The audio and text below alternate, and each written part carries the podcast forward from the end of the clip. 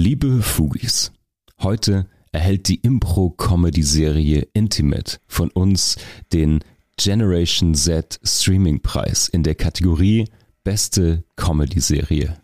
Und der Kiez-Serie Luden verleihen wir den Sexismus Streaming Preis in der Kategorie Showy Schau Serie. Befindlichkeit schlägt Diskurs. Geschmack schlägt Argumente. Die Gegenwart flottiert in Haltungslosigkeit. In den Bruchstellen der Gegenwart stellen wir uns gemeinsam gegen bedingungslose Verehrung und bedeutungslose Verachtung. In ihrem wöchentlichen Podcast Fugengold vergolden Markus S. Kleiner und Mark T. Süß die Bruchstellen der Gegenwart mit Haltung.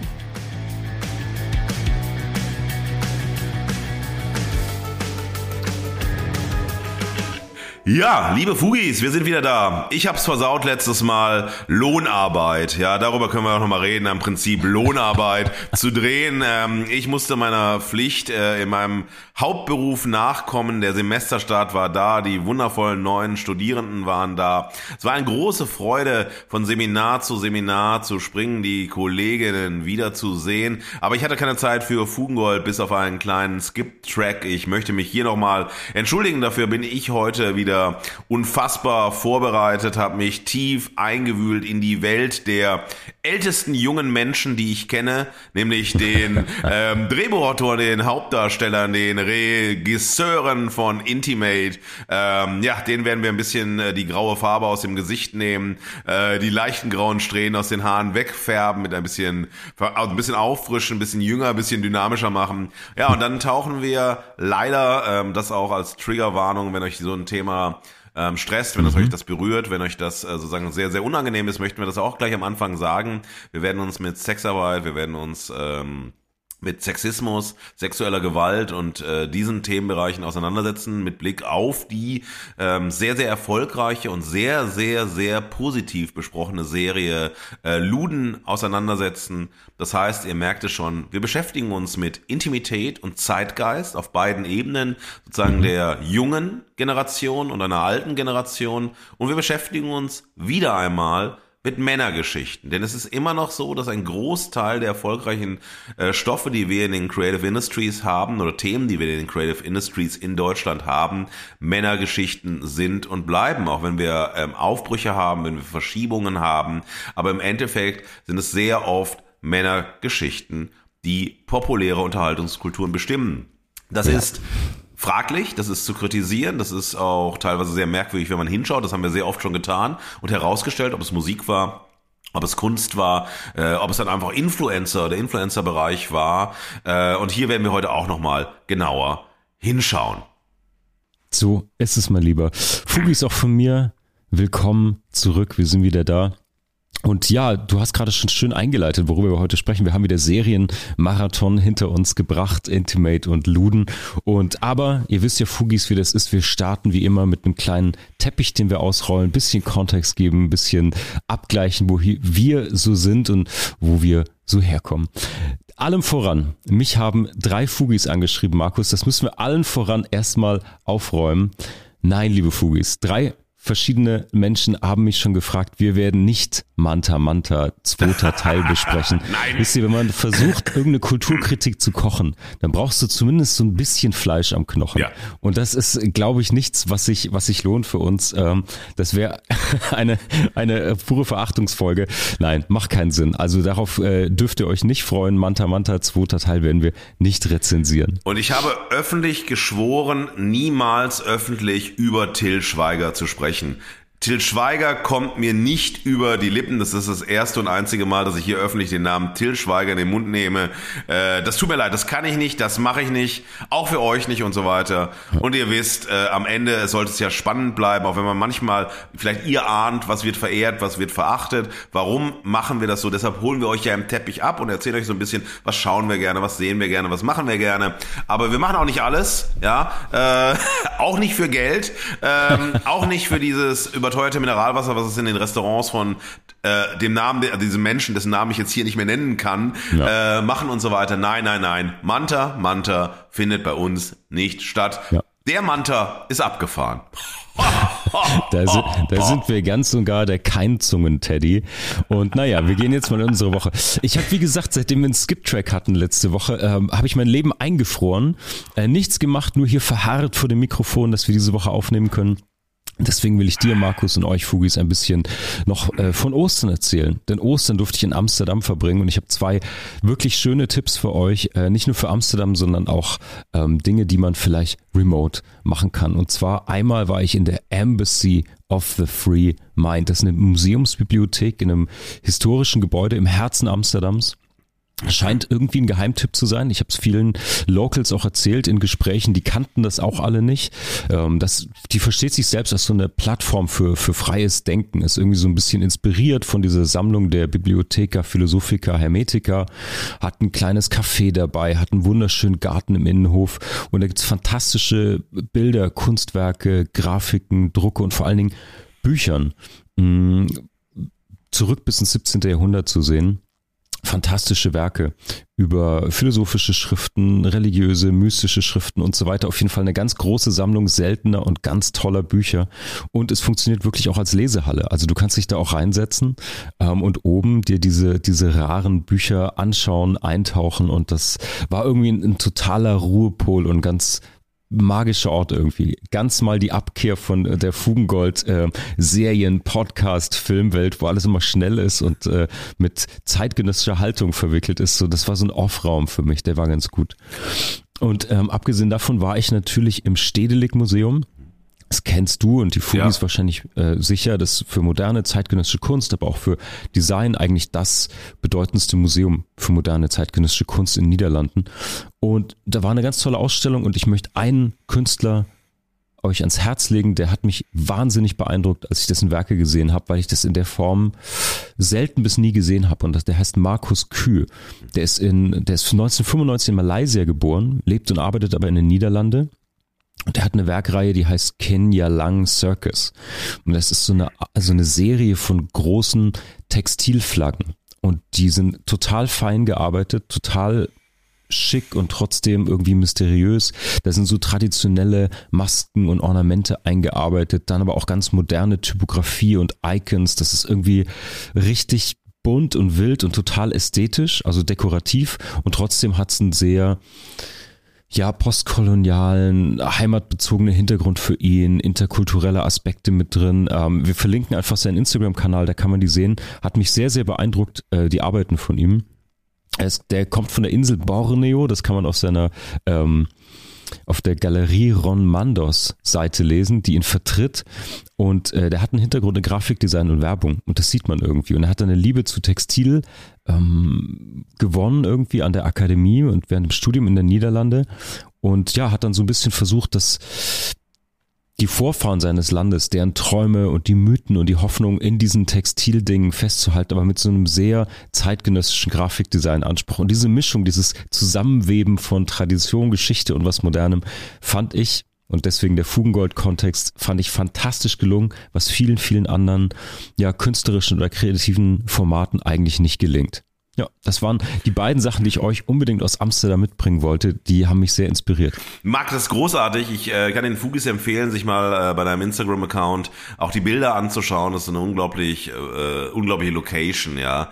Äh, eine mhm. Bibliothek äh, ja, für den Free Mind. Das ist natürlich eine wunder, wunderbare Idee, wo man äh, ja einfach Gedanken schweifen lassen kann, auf Ideen kommen kann, sich inspirieren lassen kann, einfach mal auch äh, Fremdheitserfahrungen machen kann, Dinge mhm. herauszunehmen, mit denen man sich nie beschäftigt und zu überlegen, überlegen, ähm, wie könnte das meine Themen, ähm, vielleicht auch Probleme, an denen ich gerade arbeite, äh, voranbringen, vielleicht lö einer Lösung näher bringen. Und das ist ja auch etwas, ähm, das ich immer versuche, wenn ich kreativ arbeite oder mit Menschen kreativ arbeite, äh, ganz äh, unterschiedliche Themen heranzuholen. Vielleicht manchmal äh, was Mathematisches. Ich bin die letzte, die, mhm. die, größte Null in Mathematik. Ich bin die größte Null in Zahlen, das weißt du. Äh, das weiß auch jeder, der von, äh, wenn ich an der Theke stehe und einen ausgeben will und dann das nicht äh, zusammenkriege und so weiter, was soll ich denn jetzt zahlen und so. Ähm, äh, es ist wirklich so, dann mathematische Themen zu nehmen, um dann vielleicht sehr kreative Themen zu lösen, weil diese Stränge der Mathematik, äh, auch dieses Nüchterne des Denkens oder auch mhm. der Perspektivik, wie teile ich eine Welt in Zahlen ein, nicht in Emotionen, nicht in Affekte, nicht in Gedanken, nicht in Ideale, nicht in Ideologien, nicht in, äh, ja, einfach auch, ähm, ja, vielleicht philosophische Gedanken, wie auch immer. Ähm, und das hilft sehr stark. Deshalb war es ein toller Ort und ich glaube auch für alle, die irgendwie kreativ arbeiten oder an Themen, über Themen nachdenken, ist es immer eine tolle Gelegenheit, was ganz, ganz anderes zu nehmen und sich mal in Themenbereiche zu vertiefen, die eigentlich nichts mit dem zu tun haben, wo man gerade selber steht, um vielleicht daraus wiederum eine Idee zu bekommen, wie äh, man kreativ arbeiten kann oder anders kreativ arbeiten kann und wie andere Bereiche sich Themen nähern, Probleme lösen und so weiter. Also von daher sehr beneidenswert und sehr cool. Also wäre ich gerne dabei gewesen und werde ich das nächste Mal in Amsterdam auf jeden Fall aufsuchen. Das machen wir mal Fugengold on Tour. Ja, hervorragend. Und liebe Fugis, wir bekommen natürlich für solche Herzensempfehlungen kein Geld und werden nicht gesponsert und so weiter. Fugengold bleibt independent und von daher, yeah. Da sind wir schon beim Thema. Independent, Unabhängigkeit, ähm, Kapitalismus, Kapitalismuskritik, äh, die große Frage nach der Kulturpolitik. Ähm, ich habe zwei Themen mitgebracht aus den äh, letzten Wochen. Ein Thema, das äh, hat am Montag stattgefunden. Ich schreibe ja gerade die äh, Kulturgeschichte der deutschsprachigen Popmusik aus der Perspektive von Pop, Protest äh, und Politik 1971 bis 2023 nächstes Jahr bei Reklam wieder als äh, Buch. Dafür führe ich Interviews mit äh, Musikerinnen, um über diese Geschichte zu sprechen. Musikerinnen, die in den einzelnen Jahrzehnten relevante Beiträge geleistet haben, die für die Tradition deutschsprachiger Popmusik im Zusammenhang von Protest und Politik stehen. Und ich hatte die ganz, ganz große Freude am Montag bei JKP, das ist das Management äh, der Hosen und von Broilers, diese beiden wichtigen, ähm, ja auch geschichtsschreibenden Punkrock-Bands, den Sänger, den Frontmann, den Teufelskerl Sami Amara treffen zu können, nämlich von den Broilers. Ähm, es war ein unfassbar tolles Gespräch, weil Sami ein sehr, sehr netter Mensch ist, äh, total zugänglich, offen und interessiert ist, interessiert an den Themen, also nicht, ähm, ich führe keine Interviews in dem klassischen Sinne, dass dann irgendwie, also ja, ein paar Fragen und dann wird das so dokumentiert, sondern ich führe Gespräche wie auch bei meinem Springsteen-Buch mit T.S. Ullmann und Wolfgang Niedecken. Und dann kommen Teile dieser Gespräche in den Fluss des Textes hinein. Und wir hatten so eine Stunde vereinbart, sind dann eben über 80 Minuten gelandet, hätten noch zwei, drei Stunden weitersprechen können. Und es war toll zu sehen, wie jemand, der 92 in meinem Abiturjahr mit 14 Jahren die Broilers gründet, also hießen dann noch nicht die Broilers, die wurden dann 94 die Broilers. Äh, und ganz wichtig auch die Entwicklung des äh, Punkrock, äh, der politischen Popmusik in Deutschland mitbegleitet hat, aber eben auf der Ebene zu sagen, ähm, uns war wichtig, neben den Subkulturen oder neben auch diesen subkulturellen Kontexten, in denen wir stattfinden, dass wir eine politische Botschaft populär machen und in den Mainstream bringen. Dass ganz, ganz viele an dieser Botschaft teilhaben können und wir nicht Leute ausschließen, indem wir zu szenig werden, zu speziell werden und so weiter, sondern klare Haltung zeigen, uns klar positionieren, aber die Leute da abholen, wo sie stehen.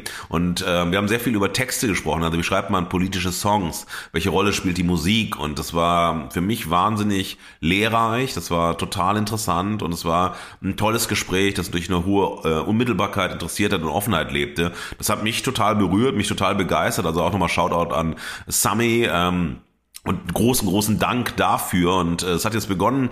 Äh, viele andere werden jetzt folgen, andere Gespräche. Ich bin da wahnsinnig aufgeregt und extrem dankbar, dass ich die Möglichkeit habe, auch meine Gedanken äh, zu spiegeln, äh, in den Austausch zu kommen und nicht nur über Musik zu sprechen, über MusikerInnen zu sprechen, über Bands zu sprechen, sondern häufig auch mit den Bands und mit den MusikerInnen, die Musikgeschichte geschrieben haben. Dafür bin ich sehr dankbar. Das war so mein ganz, ganz tolles Gänsehaut-Erlebnis zu Beginn äh, dieser Woche. Auch vielen, vielen Dank nochmal an JKP und an Miriam, ähm, die ganz freundlich, ganz offen waren. Über, also, ne, da gab es nicht irgendwie so eine Distanz, sondern man hat gesagt, ey, cooles Thema, wir unterstützen dich dich, äh, wir machen dir Dinge möglich und so. Also vielen, vielen Dank und schaut auch nochmal an Miriam und JKP, dass ich das erleben durfte und jetzt äh, kommen viele andere Gespräche in den nächsten Wochen und Monaten. Ihr werdet das, wenn ihr Lust habt, im nächsten Jahr im Buch lesen können. Also das war ein tolles Erlebnis, das war ein toller Mega Kickoff. Spannend. Yes.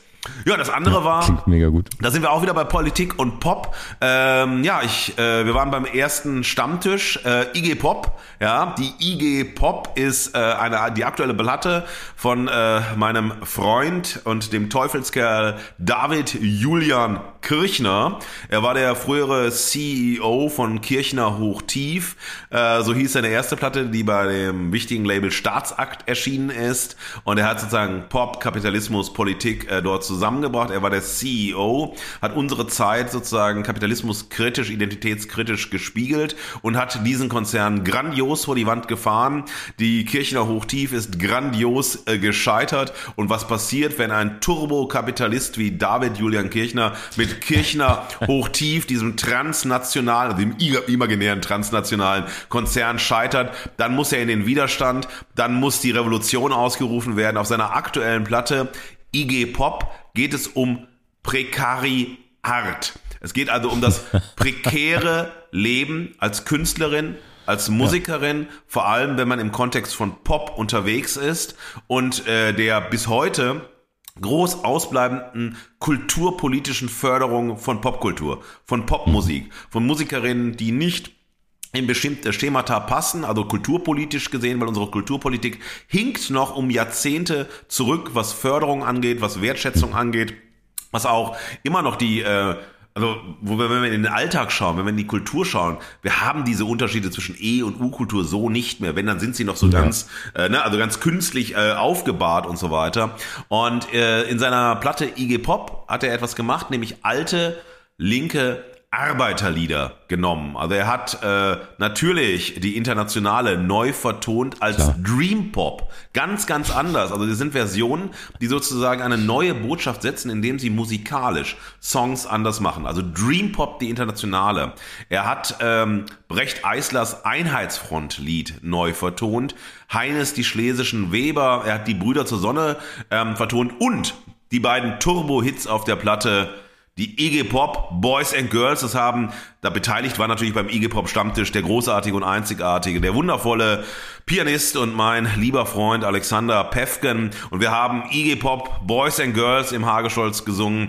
Und natürlich auch, wie es für, ja, David ist an die 40, ich bin an die 50 Ah, Alex, Mitte 50, was singt man dann natürlich? Jugend total, totale Jugend, Jugend total, totale Jugend. Also, es ist ein äh, Agit Prop Pop Album bei Staatsakt erschienen. IG Pop Stammtisch wird es wirklich geben in der nächsten Zeit und das war sozusagen meine beiden Pop, Politik, Provokation und schlechter Gesang. Äh, Das waren meine beiden Erlebnisse aus der letzten Woche, die äh, sich heute nicht in den Folgen widerspiegeln werden, aber die ja, die mich sehr bewegt haben.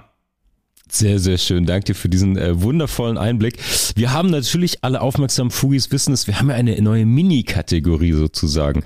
Wenn uns etwas auffällt unter der Woche, dann kriegt das hier den kleinen, aber feinen Sonderpreis. Es gibt auch diese Woche wieder so viel sei verraten. Das goldene Pfui der Woche. Und diesmal gibt es ein schönes Ekel-Promo-Triple. Und zwar habe ich bei einem äh, Essenslieferdienst eine Werbeanzeige gesehen und zwar bei dem Flink Lieferdienst. Der hat eine ganz tolle Promotion-Aktion und zwar, wenn du zweimal Fuse Go bestellst, eine plastikumhüllte Einwegzigarette, dann kannst du vielleicht zwei Konzerttickets zu einem Warm-up-Konzert von Tokyo Hotel gewinnen. Also was ist das denn für eine Shitshow-Promo-Aktion? Äh, da sind wir bei ganz unpolitischem Pop, würde ich mal ganz vorsichtig sagen, mit so einer äh, Schweine-Promo-Aktion, wo du gleich zweimal und dann auch noch Einweg Wegwerf E-Zigaretten. Also irgendwie ein kaputteres Produkt, um deine Popband zu bewerben, kann man leider nicht ähm, herausfinden. Das finde ich ein Double Feature aus der Hölle. Ich weiß nicht, wie es dir damit geht. Ja, also vielen Dank für dieses Fundstück. Wir haben ja durch die Kiwi-Aktion äh, haben wir das goldene Pfui ins Leben gerufen, die Idee von Marc. Ähm, das wurde sehr kontrovers aufgenommen, das muss man auch sagen. Äh, aber das ist auch gut so beim goldenen Pfui. Mhm. Ich äh, stimme diesem goldenen Pfui zu und möchte das nur so kommentieren. Also schaut euch dieses Bild an. Wir können das verlinken in den Show Notes, dass ihr das einfach mal überprüfen könnt. Und ich sage nur mit den Sternen, was hatte ich nur so ruiniert? Wann fing das an und wo? Mehr möchte ich dazu nicht sagen. Ja. Dann kann ich dazu nur sagen, durch den Konsum. naja.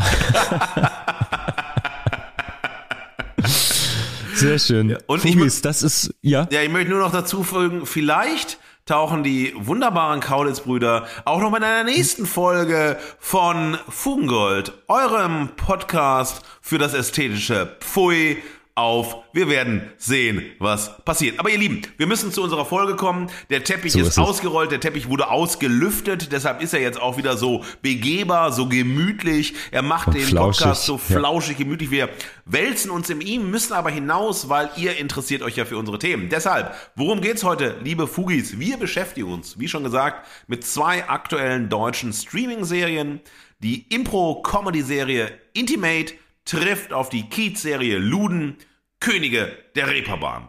Und dieser Serie werden wir uns im Spannungsfeld von Sex und Sexismus, Schamgrenze und Schmerzgrenze, gut gemacht und gut gemeint, Persönlichkeit und Traurigkeit, Generation Z und 68er slash Baby Boomer Generation, Klamauk und Klischee widmen. Wir fragen uns, welche Haltung wir brauchen, um Wirklichkeitserfahrungen durch Serienerzählungen zu vermitteln und nachvollziehbar zu machen. Zum Niederknien genial, euphorisch ekstatisiert. Ja und danke. Die definitive Verehrung. Markus, liebe Fugis, ich darf mal wieder verehren. Da freue ich mich heute, denn es soll um die Join-Serie Intimate gehen. Intimate ist eine deutsche Impro-Comedy-Serie, die läuft seit dem 24. März auf der Streaming-Plattform Join, ist seit 4. April auch, wird sie auf Pro7 ausgestrahlt.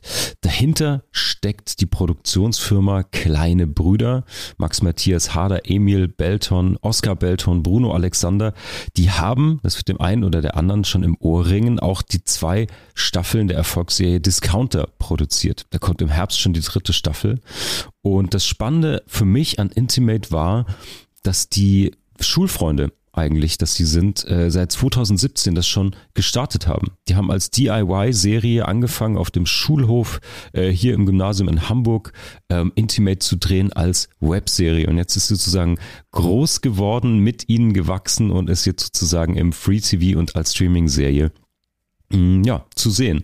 Worum geht's eigentlich für alle, die Intimate noch nicht kennen?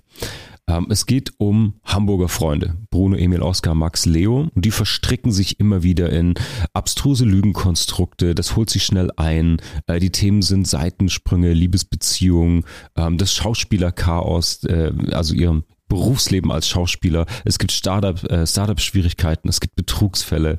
Und wenn euch das bekannt vorkommt, dann seid ihr nicht alleine. Diese Serie wird überall als die Nachfolgerserie für Jerks behandelt. Haben wir hier bei Fugengold auch schon besprochen, wird euch bekannt sein. Und auf formal-ästhetisch und auf Humorebene gibt es viele Parallelen. Also es gibt viele improvisierte Szenen, die Machart ist vergleichbar. Ähm, Fremdscham ist eines der Leitmotive auch in Intimate.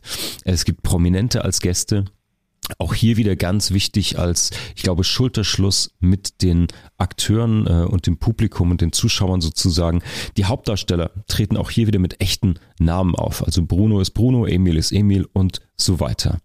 Und Markus Fugis, ich kann euch sagen, ich war, bevor ich die Serie gesehen habe, kritisch. Ich kannte die Webserie nicht von Intimate und habe die Ankündigung gelesen und ähm, gesehen, dass Christian Ulm in der ersten Folge mitspielt und habe den Jerks-Vergleich gesehen. Ich mochte Jerks ja sehr und ich war kritisch und dachte so, hm, okay, mal gucken, ist das jetzt irgendwie ein Jerks-Abklatsch, was jetzt irgendwie einfach clever zu sagen, nachdem Jerks so ein Erfolg war, ähm, bauen wir den Plot jetzt nach mit einer jüngeren Generation, also mit einem jüngeren, werberelevanteren Publikum, das Ganze nochmal aufzulegen.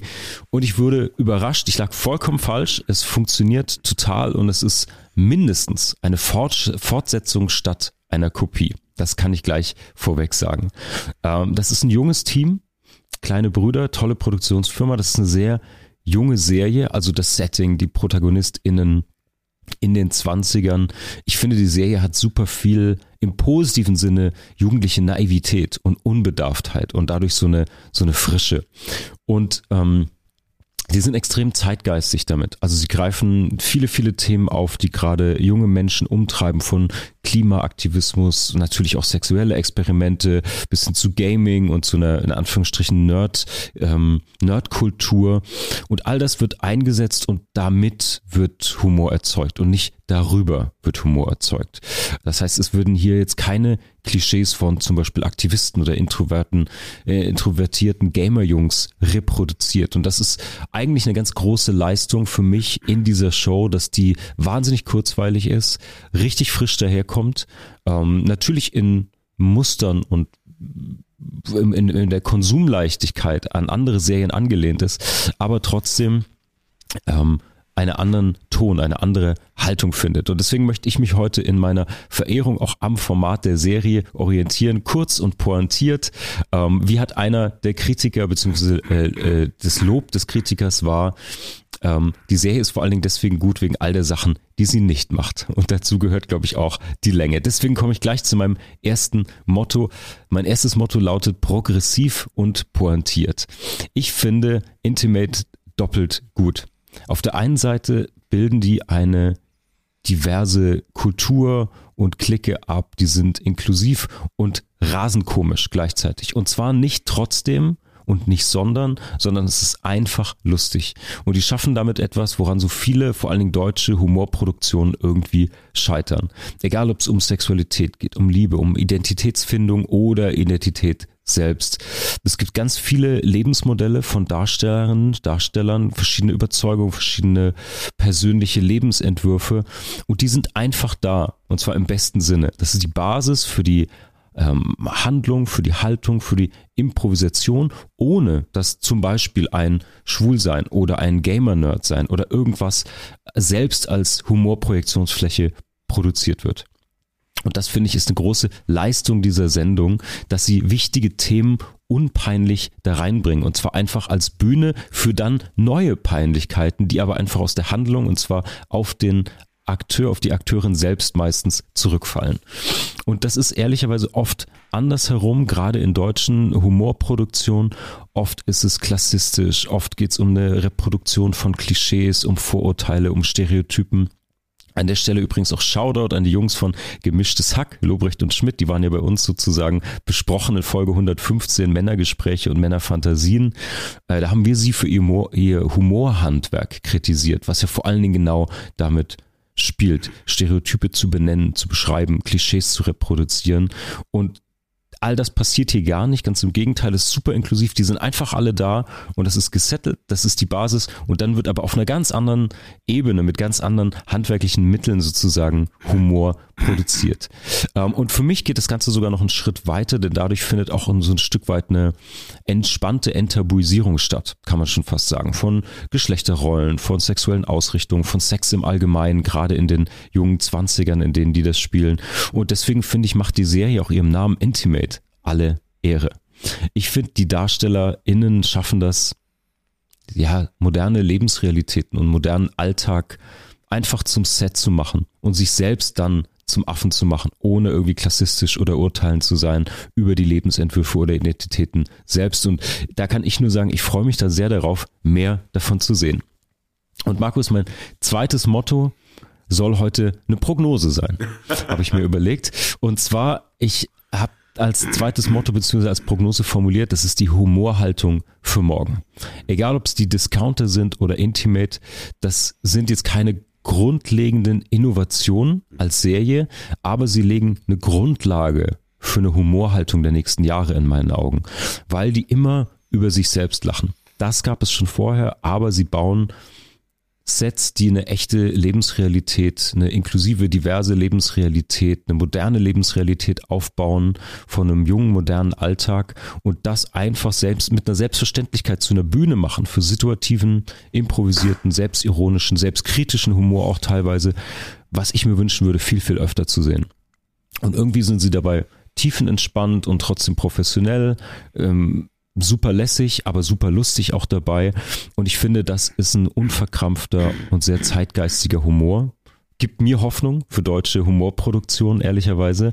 Und meine Prognose ist, ich glaube, das wird jetzt sehr erfolgreich sein und wird oft versucht werden zu kopiert, äh, kopiert zu werden, wird nicht oft erreicht werden, aber ich glaube, es wird langfristig oder mittelfristig den Ton ein bisschen ändern und eine Abkehr einleiten von ja, Stereotypen, Klischees, Reproduktion und klassistischen Äußerungen. Ja, das ist erst so meine kurze, knackige Miniserien-Verehrung äh, für Intimate. Wow, Marc, ähm, ich bin erstmal bei dir bei manchen Punkten, aber ich muss ja auch in manchen Punkten widersprechen. Mhm. Ähm, das werde ich gleich machen, weil wir haben jetzt erstmal eine Stimme von äh, der Hamburger Journalistin Laura Cecilia Wolfert, die äh, uns ihre Faszination für Intimate vorstellen wird. Sie hat uns eine wunderbare O-Töne gegeben zu Jerks und uns geholfen, Jerks einzuordnen. Ähm, sie ist natürlich Instagram Lifestyle-Ikone und Foodie ähm, bei Instagram. Ich weiß gar nicht, und das macht ja auch Intimate auch deutlich, ob jemand wie ich, kurz vor der 50, überhaupt noch sowas wie Foodie und solche Begriffe verwenden kann, um mich zu artikulieren, um, wenn ich so irgendwie so total lit sein möchte, aber ich noch nicht mal weiß, was lit ist, ist oder ob Lit überhaupt noch angebracht ist. Oder ne, es äh, spielt ja sehr viel mit Sprache. Das ist das, äh, was ja. ich bei Intimate ganz schön finde. Äh, dieses Spiel mit Sprache, wer kann welche Sprache sprechen, wozu ist sogenannte Jugendsprache da, wie modernisiert sich Jargon und so weiter. Ähm, bevor ich eintauche in meine Verehrung für Intimate, aber Verehrung, äh, die ein bisschen auch salty ist in bestimmten Punkten, also einfach Themen, die du auch gerade genannt hast, ich noch ein mhm. bisschen anders sehe, freue ich mich, Laura wieder begrüßen zu können bei Fugengold. Das ist großartig, dass wir mit Laura, dann mit Lotte, mit Sarah und einigen anderen immer wiederkehrende Stimmen haben, die Lust haben, uns zu helfen, die Themen einzuordnen, äh, unseren, also ja, Podcast noch gemütlicher zu machen und wenigstens ein bisschen Niveau durch die Gast äh, Stimmen hineinzubringen, wenn wir beide es mal wieder grandios verreißen. Also, liebe Laura, wir sind gespannt, äh, die Fugis sind gespannt, warum du Intimate feierst und mit uns verehrst. Intimate ist wie Jerks, nur mit einer Prise mehr Sexappeal, wie Christian Ulm nur in geil. Die Macher der Serie setzen auf das, was schon bei Jerks sehr gut funktioniert hat, nämlich der Fremdscham. Nur lacht man dieses Mal nicht nur über die Darsteller, sondern in gewisser Hinsicht auch ein bisschen über sich selbst. Die Szenen der Serie und auch die Charaktere, die sind so gewählt, ähm, dass man sich in ihnen wiederfindet. Man lacht quasi über Dinge, die einem selbst schon irgendwie so im Alltag passiert sind. Intimate ist so nicht nur lustig, die Serie hält einem zudem den, Spiegel vors Gesicht. Und ja, man denkt sich, ist man nicht genauso unordentlich wie die Jungs in der WG? War man früher nicht genauso fies mal zu einem Mädchen in der Grundschule? Oder würde man selbst nicht auch alles Erdenkliche und Bescheuerte tun, um seinen Crush zu überzeugen? Ja, würde man wahrscheinlich. Wir, wir sind nämlich alle genauso lustig und irgendwie auch bescheuert wie die Jungs, die da drinnen zu sehen sind. Und Intimate hilft so, sich selbst und das Leben nicht zu ernst zu nehmen. Und ich finde, dass die Serie auch sehr gut als Medikament gegen Spießigkeit verschrieben werden kann. Wer die Serie nämlich schaut und sich in die Darsteller hineinversetzt, was wie gesagt sehr gut funktioniert, der verlässt doch immer wieder, so von Folge zu Folge, seine Komfortzone. Beispielsweise bei einem Besuch im Sexshop auf St. Pauli, wo ähm, man mit seiner Freundin hingehen muss, um ein ganz bestimmtes Toy zu kaufen, was ich an dieser Stelle nicht spoilern möchte. Und genau das, also dieses Komfortzone verlassen, hilft doch, selbst ein bisschen lockerer zu werden und sich neuen intimen Dingen zu öffnen. Intimate spricht Tabuthemen an, so dass alle über sie lachen und danach nicht mehr tabu sind. Und das gelingt den Darstellern wirklich hervorragend auf eine sehr, sehr lustige Art und Weise. Einen Crush auf die Boys habe ich übrigens, seit ich sie bei der Premiere der ersten Staffel Intimate auf dem roten Teppich gesehen habe. Und ich finde sie trotzdem toll, wobei einer von ihnen nicht wusste bei einer Frage von mir, was ein Thermomix ist. Gleichzeitig ist es ja auch irgendwie schön und passend, weil die damit zeigen, dass sie ja wirklich so gar nicht spießig sind und werden ihrer Serie somit sehr, sehr gerecht. Ähm, außerdem, ähm, ja, das sind Hamburger. Ich bin seit anderthalb Jahren Hamburgerin.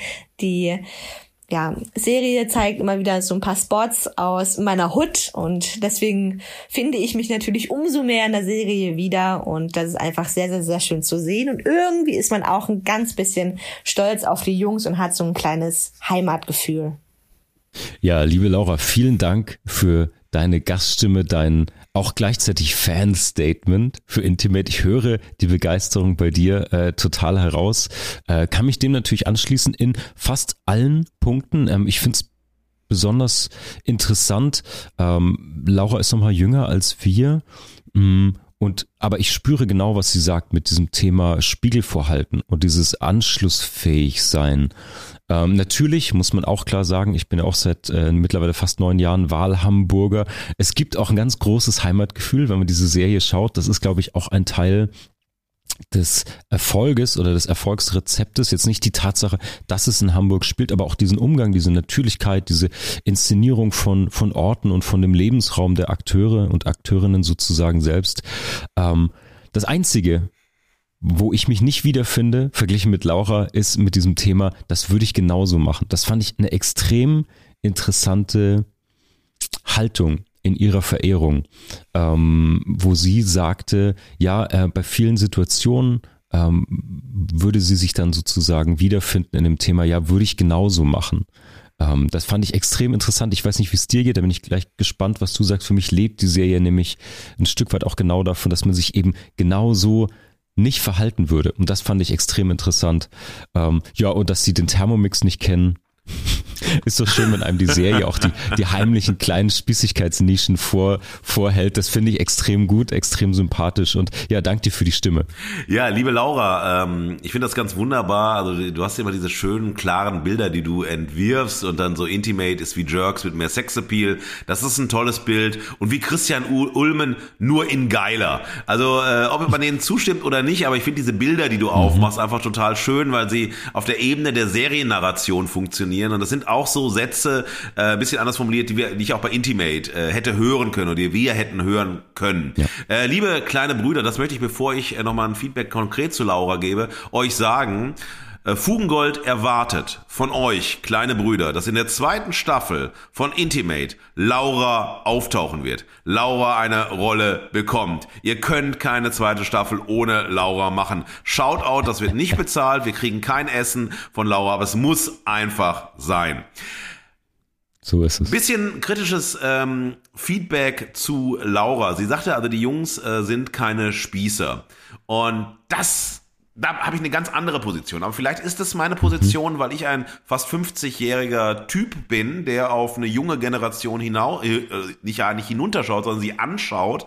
Ähm, und das ist, ich finde, ähm, die Figuren, also diese fünf Freunde, ihre fünf Figuren, so, und das ja funktioniert wie Billiard Jerks, ne? Christian Ulm spielt die Figur Christian Ulm, Fariadem spielt die Figur Fariadem, hier spielt Bruno Alexander Bruno Alexander und so weiter. Das ist ja, ne, gleich. Ich glaube, also in, in meiner Wahrnehmung ist es so, das sind die unfassbarsten Spießer, die ich mhm. wahrgenommen habe im Gewand junger Menschen. Und äh, so verstehe ich auch die Anlage der Rolle, dass du etwas hast, was total fresh ist, was neu ist, was sozusagen auch im Rahmen der Comedy, der Unterhaltung Maßstäbe schon gesetzt hat mit Discounter, ob man das mag oder nicht. Aber Discounter ist äh, ein schlapper Scheißdreck gegen Intimate. Das ist überraschend, das ist fresh, das ist sozusagen ein Warmlaufen gewesen, aber vom Storytelling, vom Acting, von der Impro, vom Comedy-Faktor und so weiter liegt das Jahrzehnte hinter Intimate. Also Intimate ist wirklich sozusagen die Kunstform, die es bekommen hat, ähm, den Gedanken einer YouTube-Serie und ich möchte hier nochmal für einen anderen alten Mann, nämlich Christian Ulmen, die äh, Lanze brechen, wie das so heißt, ein ganz dummes Sprachbild. Ich weiß nicht, warum es mir eingefallen ist, ich wollte es trotzdem sagen. Er hat vor vielen, vielen Jahren, ich glaube schon vor über einem Jahrzehnt, diese ganz wichtige YouTube-Serie gedreht, Mann, Frau. Und das waren, ähm, das ist eine Serie, die immer in drei bis vier Minuten das ähm, nicht zusammenpassen von Männern und Frauen erzählt hat. Und er war der Barkeeper dabei. Das war eine unfassbar innovative YouTube-Serie, die heute gar keiner mehr kennt. Also Mann, Frau, vielleicht gibt es das noch bei YouTube. Und das war sozusagen so weit seiner Zeit voraus, dass es auch nicht durchgestartet ist, nicht irgendwie riesig mhm. erfolgreich war. Wenn man über Ulmen spricht und das, das Werk von Ulmen spricht und dann kommt man da, also klar, die Mainstream-Filme, dann MTV, aber niemand spricht über Mann, Frau. Und diese Serie war so über ihre Zeit hinaus und hat wirklich geschafft, in drei bis vier Minuten Miniaturen klassische Situationen zwischen Männern und Frauen, das ist dem Problem, dass die Projektionen immer aneinander vorbeigehen, dass es nicht matcht und so weiter, zu erzählen. Schnell gedreht, schnell geschnitten, gute Musik. Also all das, was sozusagen bei Intimate wiedergefunden wird, haben wir schon bei äh, Mann, Frau. Und das möchte ich einfach mal vorausschicken, weil das auch in keiner der, der hymnischen Rezensionen zu Intimate, also wirklich hymnisch verehrt worden im ganzen äh, journalistischen Umfeld, weil das sozusagen nicht herausgestellt worden ist. Ähm, Ulmen, die alten Männer, ich komme gleich in meiner äh, in meinem ersten Motto dazu, das sind die fiesen alten Männer und die leben halt davon, dass sie unfassbare Spießer sind. Aber die Jungen sind genau solche Spießer.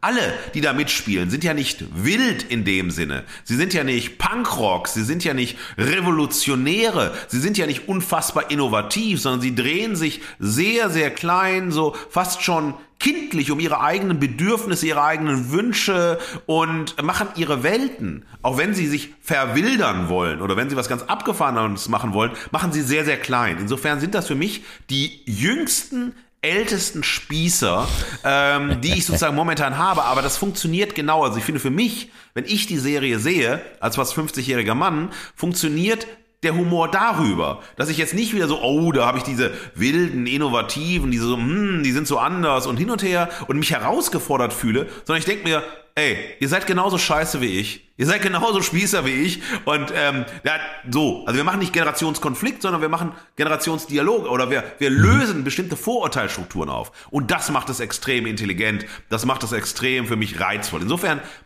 widerspreche ich Laura, dass sie sagt, sie sind keine Spießer, ich finde, sie sind Oberspießer und das macht den Humor aus und das macht den ja, Generationsdialog aus. Das ja, andere Thema ist, äh, auch das ist sozusagen etwas, der Tabubruch, der sozusagen entzaubert wird. Das ist etwas, was ich mir nochmal unterstreichen möchte. Ähm, das hat äh, Jerks äh, gemacht. Sie haben Tabus angesprochen, aber sie haben diesen Tabubruch äh, anders kultiviert. Das war sozusagen der Tabubruch, war sozusagen nochmal eine ein Moment der äh, Peinlichkeitsnarration und des Fremdschamsnarration und des so Schockmoments, um die Figuren äh, Christian und Fari noch unsympathischer zu machen, noch negativer zu besetzen und so weiter. Hier gehen wir bei Intimate, und das finde ich eines der wirklichen auch großen Leistungen von Intimate, auch das nochmal unterstreichen, ich möchte das unterstreichen, was Laura gesagt hat, nämlich, wenn wir diese, ähm, das Thema Max Isabella, also das ist eigentlich in einer, eigentlich in einer also bis es aufgebrochen wird von Isabella, einer monogamen Beziehung lebt, die sozusagen über Liebe definiert ist als Code und so weiter. Und dann beginnt Isabella zu sagen, ich möchte eine offene Beziehung haben. Ich möchte äh, das verändern. Und die Veränderung, die sie hat, das ist sozusagen selbst schon die Sackgasse, in die sie sich selbst schießt, ist nur Sexualität. Das ist die einzige Form sozusagen, eine Beziehung anders zu gestalten, ist Sexualität. Und das ist natürlich spießig und konservativ im Quadrat. Die Zeiten sind vorbei, wo du noch sagen kannst, Sexualität hat revolutionären Charakter, ist irgendwie so eine Mind-blowing und so weiter. Und dann fängt es an, aber trotzdem in dieser Sackgasse, dieser Befreiungssackgasse, etwas Spannendes zu passieren, nämlich die Folge, in dem es darum geht, über wechselseitige Penetration nachzudenken.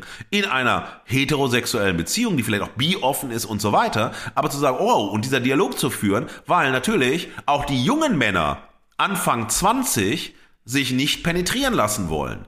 Äh, so, wenn sie sich heterosexuell verstehen. Und das ist ein ganz großes Problem. Und mhm. das wird hier verhandelt, das wird demonstrativ gezeigt. Und man nimmt dann äh, Poppers und dann bricht der Max weg und oh, er duldet das, das ist ja so, oh, ein ganz braver, lieber und so weiter. Und dann passiert das, aber es ist nicht schön. Es ist einfach so, boah, man sagt so, oh nee, komm ey. Und das ist sehr, sehr stark. Dieses ja. Tabubruch, dieses Entzauberung und Normalisierung die Verhandlung von wechselseitiger Penetration, was ja immer noch so ein Thema ist, auch dran aus dem Kontext von Hetero, Heterosexualität, warum sozusagen muss der Mann penetrieren in einer heterosexuellen Beziehung und so weiter. Und das ist ein sehr starkes Statement, was gesetzt wird. Das andere Statement ist, dass sie zum Beispiel so weit gehen, dass sie in einer anderen Folge auf ein Mädchen treffen, dass sie ja in der Schule total gehänselt und total gemobbt haben und ihr total mhm. Schmerz zugefügt haben und dann zwingen die beiden Mädels in, äh, in, in der Date-Situation, die so, wir müssen das jetzt wieder gut machen, wir müssen alles machen, was sie sagt und so weiter, dass die beiden Brüder äh, sich einen Blowjob geben, also der eine dem anderen. Und auch das und, und sie machen das dann aber. Und dann berichtet er noch in der äh, achten Folge davon. Und auch das ist ein Thema, ähm, sozusagen, ey, also ihr könnt das selber kontextualisieren und sehen und das ist auch ein sehr spannendes Thema und die größte, also die, also die größte Ebene, die hier und die auch also wirklich ergreifendste ähm, ist die sechste Folge. Campen statt Campen und wo die Freundesgruppe auf die ähm, auf eine Gruppe todkranker Kinder, junger Menschen trifft. Kristall soll sozusagen einen schönen Nachmittag machen, versagt total und Kristall ist ja noch eine andere Humorgeneration, ein anderes sozusagen Thema auch Comedy zu fahren. Mhm. Ähm, und diese Folge ist so bedrängend, ist so, boah, so, also wirklich so intim. Das ist unfassbar intim, unfassbar nah. Und das ist dann aber nicht voyeuristisch, das ist nicht ausschlachten, das ist einfach nur, wo man sagt, wow, also, also ich habe also bei mir unfassbar hart gespürt, ich konnte mich noch stärker durch einlassen. Das war so eine bei aller, aller Distanz durch den Humor, durch Comedy, auch diese Fremdschau, alles was funktioniert, hatte es einen unglaublich intimen Moment und ähm, das fand ich stark und auch nochmal da den Generationswechsel. Eben nicht hin zu jemandem wie Christian Ulm Fariadim, sondern dahin zu der Generation vor ihm, nämlich Kristall, der auch riesig erfolgreich ist und sagen wir mal so, für mich ist Kristall die äh, Light-Version von Mario Bart, aber letztlich humorstrukturell nichts anderes als Mario Bart, mhm. nur in jünger. Und da ist der Generationswechsel mhm. funktioniert, same, same, but different, aber nichts anderes. Das mal als Feedback ja. zu Laura. Ich, ich wollte ich wollt noch kurz einhaken, weil du hast was gesagt, das find, fand ich sehr, ähm, sehr nachvollziehbar, weil du nochmal die Parallele zu Jerks aufgemacht hast.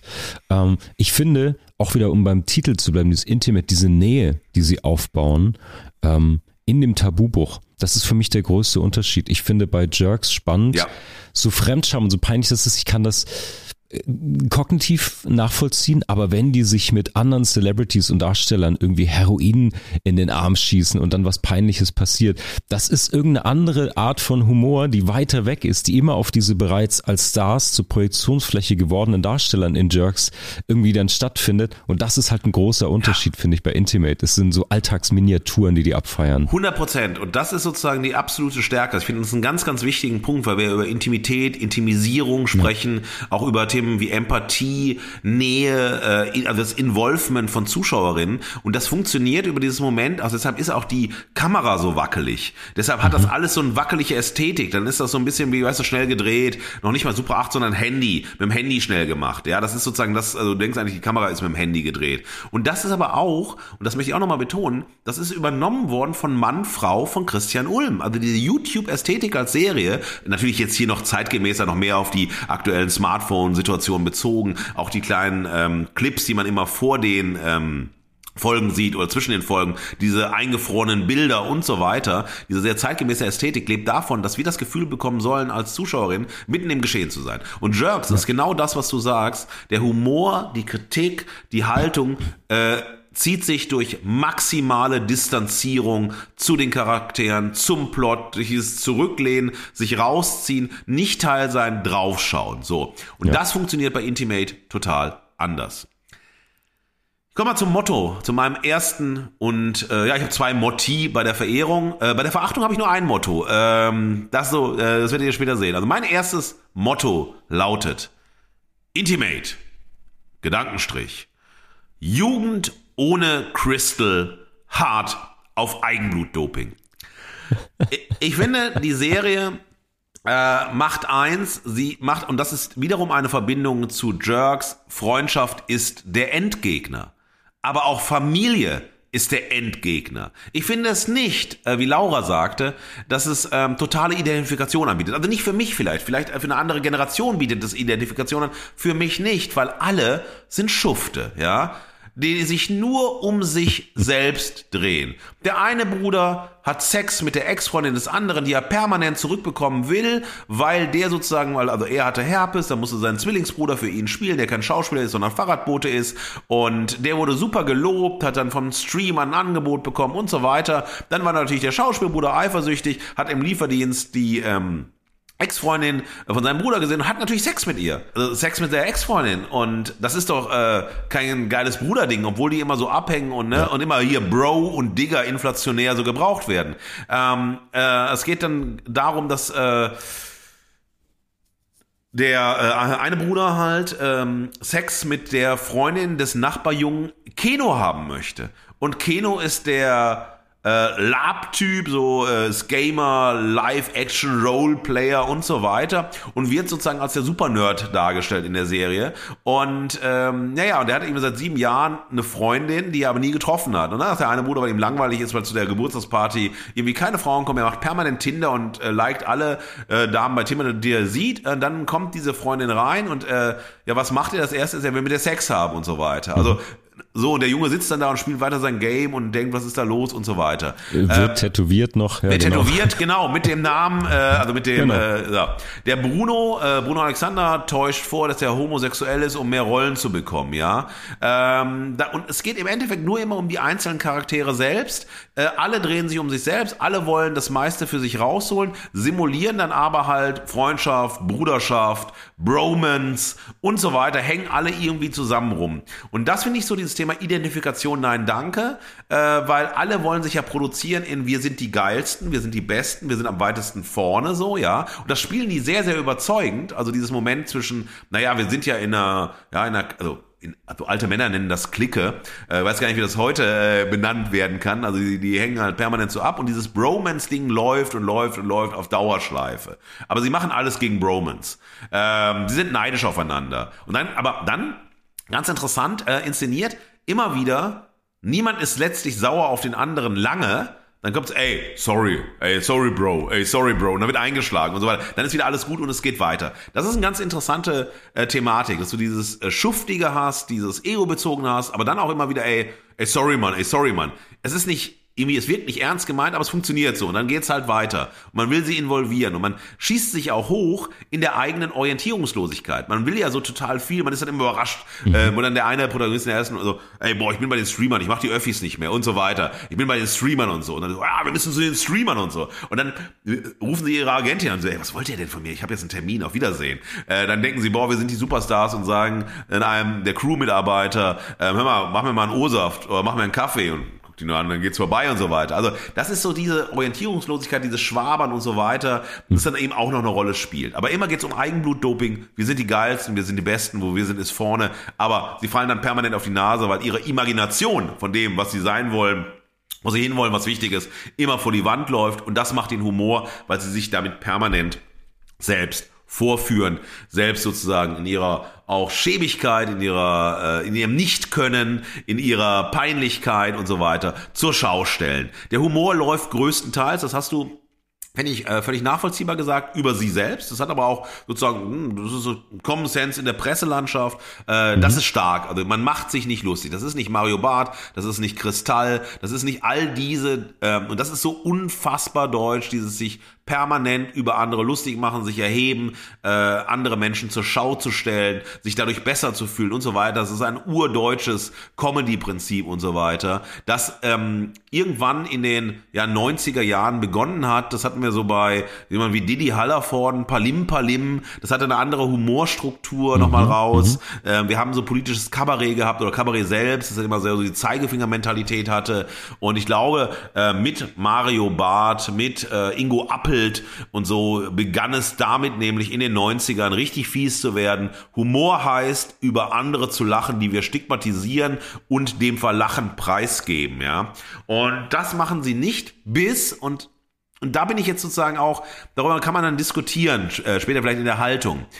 Der junge Keno, der Nerd, der Lab-Gamer, der wird durch sein Nerd sein und durch sein Lab sein der Lächerlichkeit zur Schau gestellt. Das funktioniert der Humor nicht über die Jungs.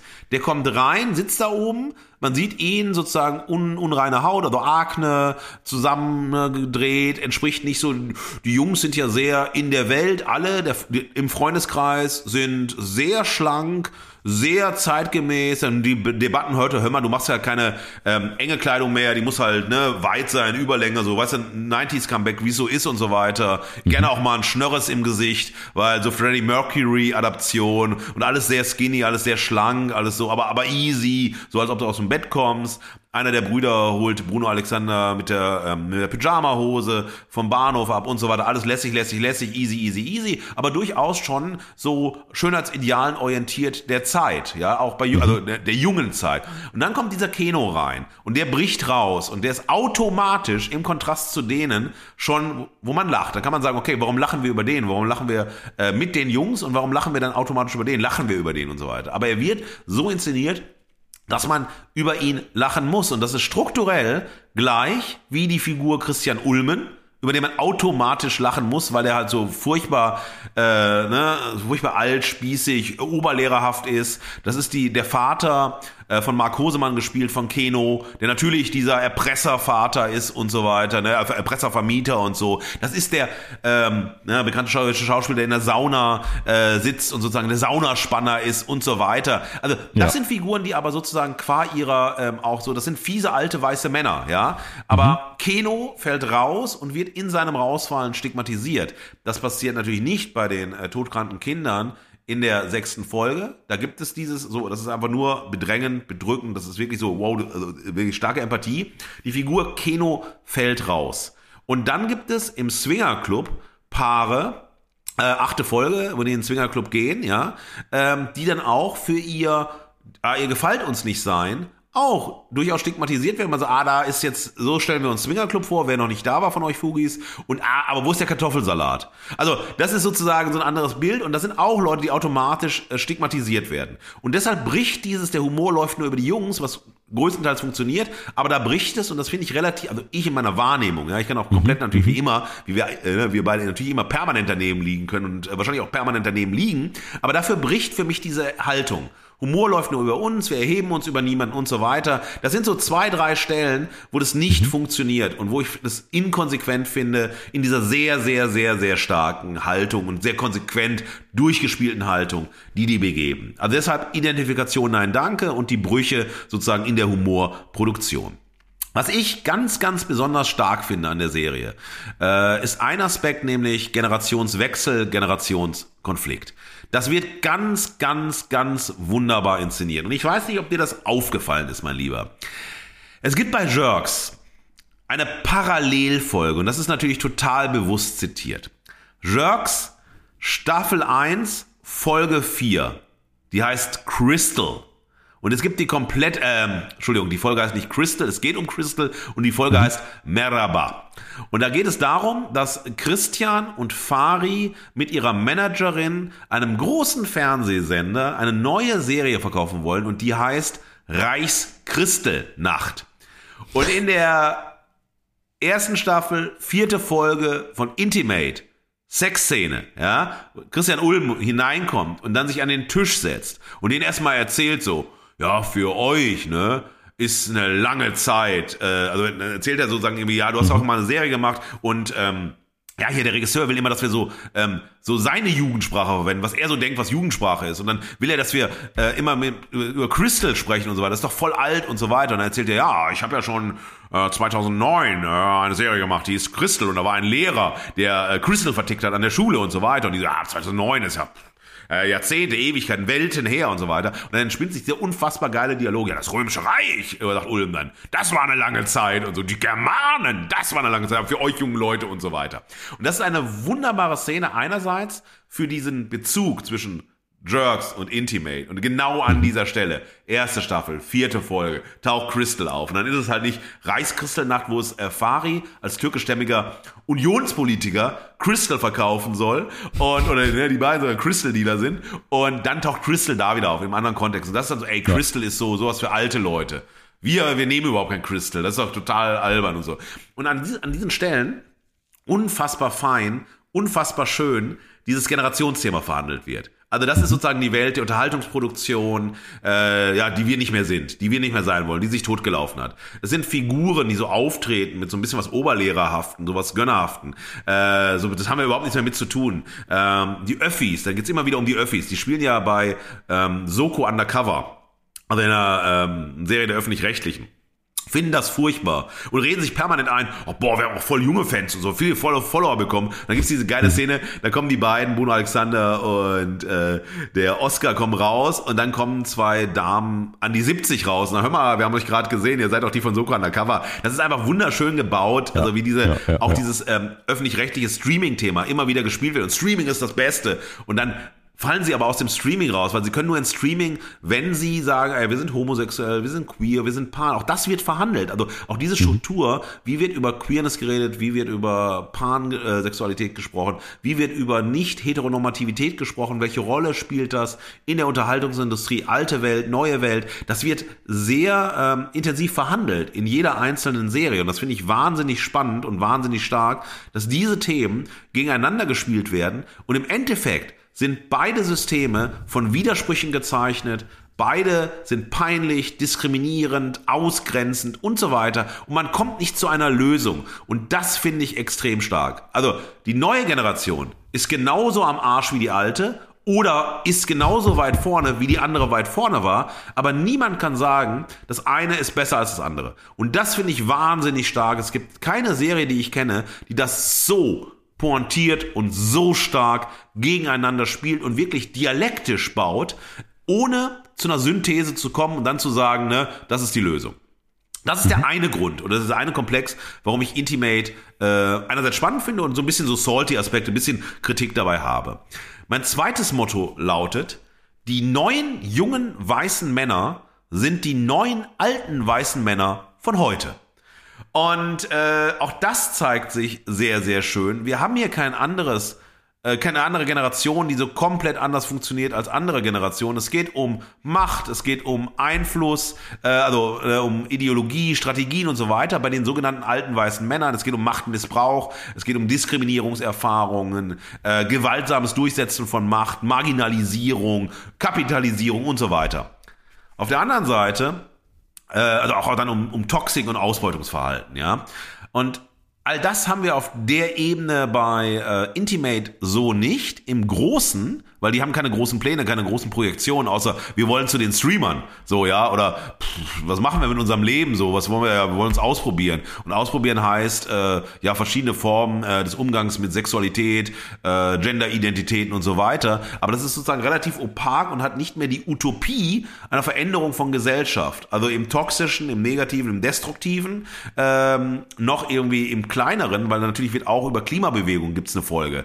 Und da sind sozusagen die Klimaaktivistinnen werden nicht besser dargestellt als äh, ne, die äh, Freundesgruppe. Also insofern ist das sehr schön, dass sozusagen hier nicht, das ist das Bessere, das Junge ist automatisch das Bessere, weil da wäre man genauso regressiv wie die Alten, die dann sagen, früher war alles besser. Also man ist da nicht besser auf einer Ebene.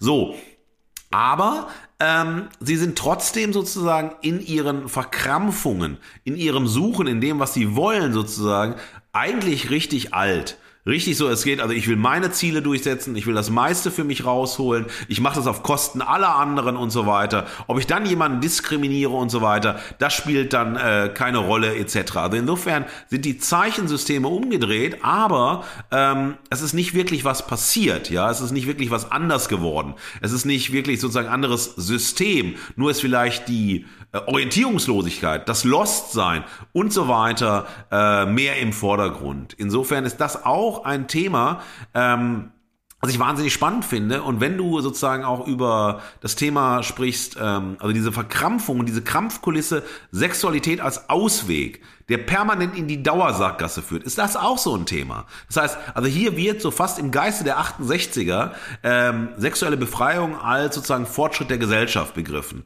Aber wir sehen hier, dass es eigentlich nur verkrampft ist, nur Krampfkulisse hat auf jeder Ebene. Auf jeder auch ähm, Gender-Identitätsebene, auf jeder Ebene von sexueller Präferenz ist diese Dauersackgasse. Sex ist einfach nur ein Moment, dich noch tiefer in die Scheiße zu reiten und dich nicht glücklicher zu machen, dich nicht weiterzubringen und so weiter. Aber auch die grüne Jugend, also ne, also wo es dann darum geht, wir retten die Bäume, das bringt's nicht weiter. Das alte System über Heino Ferch gespielt, der Vater von Isabella, ne, der dann Max dann sponsort, der ist halt der alte Testotyp, der Power-Unternehmer, der natürlich seine Geschäftsgespräche eben beim im Gym macht und so. Aber das ist alles irgendwie nicht besser, weil es weiß gar nicht, wo es hin soll. Es ist eben weniger ideologisch, es ist mehr so auf den Alltag, auf sich bezogen, auf die Intimität, das Nahsein, aber man kommt nicht weiter, man macht nichts besser und ist im Endeffekt in selben toxischen, destruktiven Strukturen ähm, gefangen.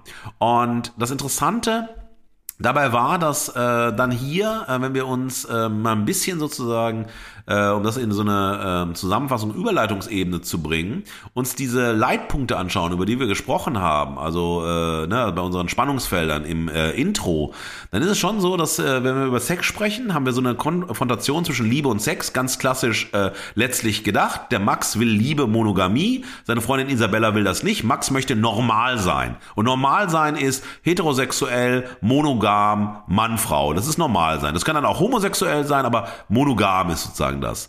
Ähm, einer der äh, beiden Brüder, also Oscar Belton, sagt dann, Monogamie ist so 1480. Wir haben 2022, da ist nichts mehr mit Beziehungen und so. Also das ist Generation Tinder. Das ist Generation ne, Schlaraffenland und wir können und wollen und wollen uns nicht binden, wollen uns nicht festlegen, äh, wollen alles mitnehmen, alles ausprobieren und so weiter. Naja, und dann, geht es darum, dass sie natürlich äh, bei Ebenen, also wenn sie ähm, verschiedene Minderheiten inszenieren oder wenn sie über Sexualität äh, inszenieren, dass es immer darum geht, dass sie Beraterinnen an den Sets hatten und gesagt hatten, so, wir möchten niemanden diskriminieren, wir möchten äh, niemanden sozusagen negativ darstellen, wir wollen niemanden ausbeuten und so weiter. Und so sind sozusagen diese Themen spielen hier zwischen sexueller Befreiung, und äh, ja, dem Wunsch der Monogamie. Das ist sozusagen das, was wir finden. Und das ist relativ klassisch gedacht. Das haben wir natürlich auch in, also Figur Fari. Äh, Im Endeffekt möchte mhm. er mit Feline zusammen sein, aber im Endeffekt möchte er auch jeden Tag eine Affäre haben. Also das ist so ganz ähnlich gebaut und diese Sackgasse, die man dann da hat und so weiter, die man spielt. Ähm, auf der anderen Seite haben wir starke Frauenrollen. Also die Isabella, die Freundin von Max, sagt, ey, ich will eine offene Beziehung haben. Ich möchte dieses Ding nicht. Wir haben äh, die Frau des Regisseurs, die von Heike Makatsch gespielt wird, die einfach sagt, so, ich möchte Fun mit euch haben, aber keine Romantik äh, und so weiter. Und dann haben wir die Figur Selma, die alte Schulfreundin äh, von Emil. Und am Ende der achten Folge scheint es so, als ob daraus das erste wirkliche Liebespaar entsteht. Also in der Serie. Also das ist sozusagen Sex und das ist relativ klassisch gebaut, das ist nicht modern, sondern es stellt einfach die Widersprüche der Systeme dar und die Probleme, die sich daraus ergeben. Äh, Schamgrenze permanent natürlich, weil man dann denkt, wie äh, bei äh, Jerks dann auch, um Gottes Willen, tut ihr das wirklich, sagt ihr das wirklich, macht ihr das und so weiter. Da gibt es wundervolle Szenen, die da stattfinden. Es ist wahnsinnig gut gemacht. Es äh, erreicht eine äh, Generation TikTok, ja. Es hat eine äh, total ironisch gespielte Bro- und Digger-Ebene. Also die Gen Z wird da richtig abgeholt. Nina Schuber hat ja auch einen Gastauftritt und so weiter. Es wird schnell geschnitten. Äh, es wird alles ähm, enger gebaut als bei äh, Jerks und so weiter. Also sie ist sehr zeitgemäß. Sie ist sehr, sehr gut ähm, gemacht. Und wir haben auch sozusagen diesen Deal, den wir haben, dass äh, Ulmen zwar ein bisschen draufschaut bei der Regie und auch seine Pyjama Production sozusagen als Produktionsfirma auch beteiligt ist. Aber das ist so ein Übergabemoment, den ich hier sehr, sehr schön finde. Auch was äh, Schamgrenzen angeht, was Peinlichkeitsinszenierung angeht und so weiter, ist es einfach eine Stufe weiter. Eine Stufe drastischer, eine Stufe sozusagen auf eine jüngere Zielgruppe bezogen und so weiter, auf die Problemlagen. Also das finde ich sehr, sehr überzeugend. Gen Z, das ist, die sind Gen Z, ja, sind 2000 geboren. Es gibt einen, der ist 99 geboren, also gerade in der Kippbewegung. Aber das ist eine Generation Gen Z, aber sie funktioniert eben auch für mich, sie funktioniert funktioniert für dich. Sie funktioniert halt generationsübergreifend, weil sie einfach auch unglaublich viel Humor produziert, unglaublich äh, lustig ist. Genau, und äh, dann haben wir halt sozusagen noch den Klamauk, das war noch der andere Punkt, den wir hatten, Klamauk gegen Klischee. Bei Luden ist es total interessant, dass sehr viel auf einer Slapstick-Ebene läuft, Situationskomik passiert und man auch wirklich jeden schlechten Witz ausspielt, wenn er gerade einfällt, weil er ist da. Also das wird nicht geschönt, das wird nicht irgendwie nachgebaut und so weiter. Und man spielt wirklich mit Klischees und macht aus Klischees Klamauk. Und das finde ich sehr überzeugend. Deshalb Verehrung für Intimate. Äh, wir bieten uns an, wir haben nicht nur Laura sozusagen vorgeschlagen als Schauspielerin, wenn ihr mal miese, fiese, alte, weiße Männer braucht, würden wir uns bereit erklären, da mitzuspielen und so ein bisschen Negativität in diese schöne, positive Serie zu bringen. Deshalb meine Verehrung und meine Preisverleihung. Fantastisch, Markus. Vielen Dank. Ja, äh, wahnsinnig differenziert, wahnsinnig genau hingeschaut, fand ich schön. Ähm, auch in dem Vergleich.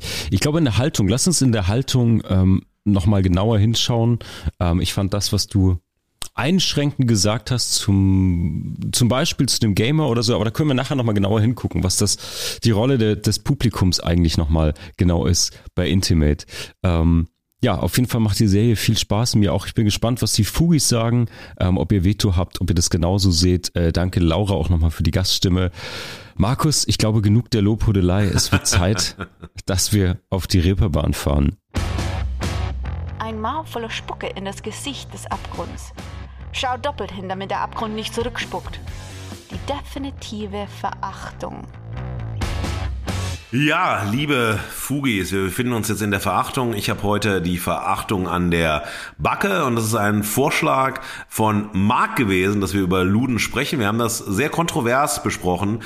Ich war jetzt nicht so begeistert davon, dass wir diese Serie besprechen, weil sie für mich äh, extrem problematisch ist. Äh, sie versucht äh, progressiv ein Milieu zu kennzeichnen, stereotype Inszenierungen des Mythos äh, St. Pauli, des Mythos der Sexarbeit, der wilden Zeiten äh, in Hamburg, sozusagen der 70er bis Mitte 80er, sozusagen äh, zu skizzieren, einen Mythos äh, nicht zu beschreiben, keine HeldInnen äh, zu produzieren mhm. und all das, was sie nicht machen will, macht sie. Und macht das auf eine für mich äh, stark fahrlässige Art und Weise. Und deshalb war so meine Skepsis gegen diese Serie sehr stark und wir haben wirklich sehr lange diskutiert, ob wir das tun. Wir werden euch jetzt die Gründe vorstellen, warum wir diese Serie doch genommen haben und warum wir sie in den Zusammenhang zwischen Intimität und Zeitgeist äh, und Zeitgeschehen, äh, das Erzählen von äh, Gegenwart und Vergangenheit mit hineingenommen haben. Wir drehen das ein bisschen um diesmal. Ich werde euch so den Kontext ein bisschen skizzieren, worum geht's, wer ist beteiligt, wie ist der Zusammenhang zwischen Fakten und Fiktion. Und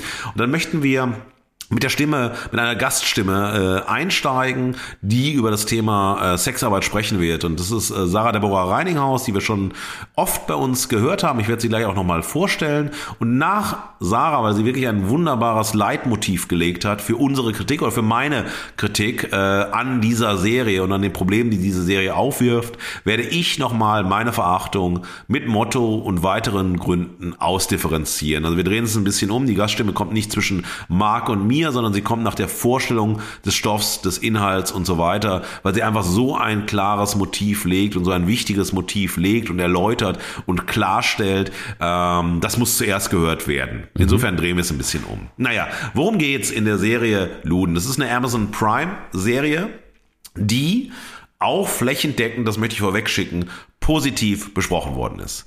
Man hat sie wirklich eine Lobpudelei über diese Serie, die mich total irritiert hat. Ähm, Erstmal dadurch, weil sie jetzt nicht die erste Serie ist, die sich damit beschäftigt. Es gibt Dokumentationen zu dem Thema, also Kiez, Sexarbeit, äh, Zuhältermilieu etc. Da gibt's halt relativ viel. Auch bei Netflix findet man eine Serie, die Paten ähm, von St. Pauli, äh, in der auch der, äh, also die Figur, um die es geht, Klaus mhm. Barkowski, äh, eine Stimme hat, eine eigene Folge bekommt und so weiter. Äh, wir hatten Könige von St. Pauli, diese sehr chauvinistische äh, Wedel-Inszenierung, die wir kennen. Also das ist sozusagen kein neuer ja. Stoff, das ist nichts äh, total Unerwartetes und ähm, ich fand es nur sehr interessant, dass es jetzt auch einmal jetzt gemacht wurde und jetzt in der Zeit, in der wir auch sehr, sehr sensibel sind, äh, sehr bewusst sind im ja. Umgang äh, auch mit dem Thema Sexarbeit, Sexismus, sexuelle Gewalt, dass diese Themen, also diese Serie so groß aufgefahren worden ist und eine, wenn es auch Anti-Heldengeschichte ist, erzählt von dem realen Zuhälter Klaus Barkowski von der ähm, Rotlichtviertel Reeperbahn in Hamburg St. Pauli, äh, der in den 70er Jahren, so Ende der 70er Jahre groß in Anführungsstrichen geworden ist, erfolgreich geworden ist und dann äh, durch die äh, gesellschaftliche Entwicklung in den äh, Mitte der 80er äh, Jahre wieder vom, äh, von der Bildfläche verschwunden ist. Also er, Klaus Barkowski, gründet, das ist sozusagen dieser reale Background dieser Serie, ähm, mit weiteren Luden, die sogenannten sogenannte Nutella-Bande. Es handelt sich hier um sehr junge äh, Menschen, ne, deshalb auch der Bezug zu Intimate, die, also Klaus Barkowski mit 15 ähm, zur Reeperbahn, arbeitet in, äh, im Rotlichtviertel als Barkeeper, in verschiedenen anderen Jobs und so weiter, schläft nach seinem Job in der Toilette und kommt dann mehr und mehr in dieses äh, Luden-Milieu hinein und deshalb Nutella-Bande, weil sie alle sehr jung waren und weil sie als sehr, sehr junge dem Zuhälterkartell der GmbH so ein, äh, ja, eine Ansage gemacht haben, wir wollen nicht ablösen, wir wollen mit sozusagen auf dem Kiez bestimmen, worum es geht, wir wollen die große Kohle machen und so weiter.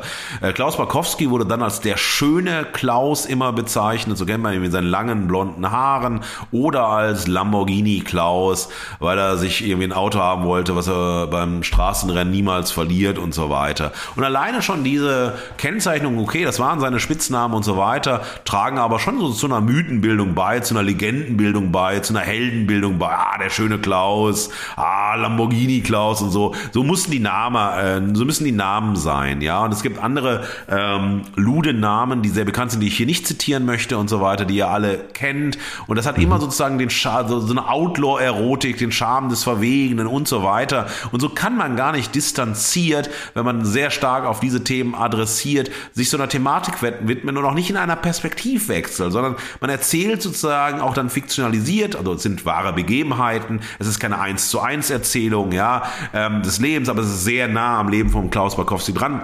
Man erzählt diese Geschichte. Und das ist schon so ein, also wirklich eine Grundhaltung, eine Grundentscheidung, die man trifft, wenn man eine Serie so dreht und sich überlegt, wie richten wir sie aus und wen wollen wir erreichen. Und ja. dann haben wir, dass äh, der Kiez sich äh, vor allem verändert hat, einerseits durch Drogen, andererseits äh, durch das Aufkommen äh, von AIDS und äh, natürlich nochmal durch den ganzen Zusatz an Gewalt, die dort stattgefunden hat. Und das kommt als soziale Themen, wird das reingeblendet. Andere soziale Themen, also Entstehungsbedingungen der Reeperbahn, wie ist es historisch geworden, warum ist es diese Rotlichtmeile geworden, warum war es erst das größte Bordell Europas und so weiter, das spielt überhaupt keine Rolle. Sozialhistorische Aspekte, äh, ähm, Milieuaspekte, äh, also ähm, all diese äh, Themen, Lebenslauf, äh, äh, Bio, äh, Soziologie und so, das spielt überhaupt mhm. keine mhm. Rolle, ja. Und ähm, naja, die Serie wurde gedreht ähm, August bis November 21. Das wurde in München gedreht und nicht mal in Hamburg. Das muss man auch dazu sagen. Auch das ist eine. Ja, ja, ja, und das ist schon so eine Frage, wo man sagen muss: Okay, Leute. Ähm, Warum? Weil alles soll doch so authentisch sein. Alleine durch äh, die Dialoge, wirklich im Hamburger Akzent, die mich dann äh, sehr schnell weggetrieben haben. Ich mag den Hamburger Akzent, ich mag den Jargon, ich mag den das Plattdeutsche und auch den, ne? Aber es war so überkandidelt wie, und das fand ich ganz vergleichbar mit Intimate, wie Digger und Bro. Inflationär gebraucht und es gab kaum ein Diesseits dessen. Das sollte natürlich so ein Kiezgefühl geben, so eine Intimität erzeugen und so weiter. Wirklich Intimität. Aber das ist für mich sehr schnell leer gelaufen, weil es überzogen eingesetzt worden ist. Und so bekam eine Serie, die über einen, naja, ausbeutenden, lügenden, betrügenden, gewalttätigen äh, Menschen wie Klaus Barkowski sozusagen dann noch so eine, ja, was Lustiges baut, was Slapstickartiges baut, was Humorbesetztes baut und was immer sozusagen in seinem Jargon auch eine Distanz erzeugt zu den verachtenswürdigen Taten, die er begangen hat. Wie zum Beispiel eine, ein junges Mädchen, möchte nur einmal vorausgreifen, um das zu veranschaulichen, die er sozusagen, die sich in ihn verliebt, wo er, das war die Tochter des Kneipenwirts äh, in der Kneipe, in der er gearbeitet hat und so weiter, ähm, der er die Ehe verspricht und so weiter, aber weil er gerade Kohle braucht, sich auf eine Ölbohrinsel setzt, in der sie mehrfach vergewaltigt wird, äh, ihr sexuelle Gewalt angedeutet wird, darüber wird Sarah gleich sprechen und sie sich dann umbringt. So. Und mhm. das ist ein sehr, sehr schwieriges Stilmittel äh, gewählt, um diese Art der Geschichte zu erzählen und immer so eine, ja, also er, er bringt den Slapstick, er bringt die Dynamik, er bringt diese Sympathisierung, dieses Anti-Helden, ja. äh, Outlaw-Erotik-Ding, bla bla bla rein. Auch dieses so, Mensch, der große Junge, oh Mensch du, ja. Und bis hin zum Ende, wo seine Mutter ihm erzählt, in der letzten Folge, ah, das, was du wirklich gekonnt hast, war Leute vom Gegenteil zu überzeugen, Frauen zu verführen, gute Gefühle zu geben und so weiter. Und das wird dann nochmal erzählt und von der Mutter bestätigt als Kernkompetenz von Klaus Barkowski. Naja, ähm, es gab am Drehset äh, etwas, ähm, das ist, immer, ist sehr, sehr, sehr äh, wichtig, nämlich eine Intimitätskoordinatin. Und das war äh, Paula Rodriguez.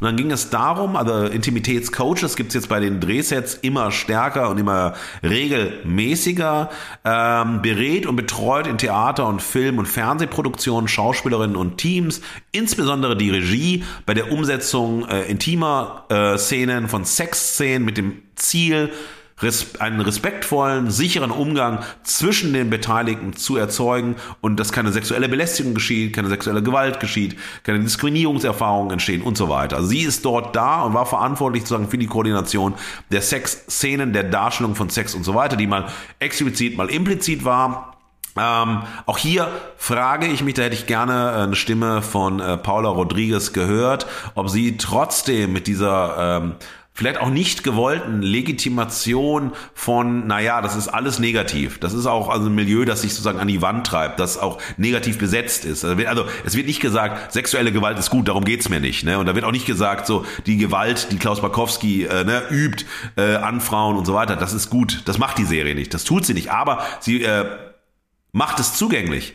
Äh, sie ja. äh, hat schon eine Form von, ah, ist doch gar nicht so schlimm, hat man das Gefühl, weil es Total. ist schnell, es ist schnell geschnitten, es ist dynamisch, es hat einen tollen Soundtrack. Also hörst du auf einmal Duff, ja, und dann adressierst du, oh, Duff, so, ja, kannst du ja, so. Und dann öffnen sich andere Welten und so weiter. Ähm, du wirst ja später noch über Ästhetik, Musik und solche mhm. Themen sprechen. Mhm.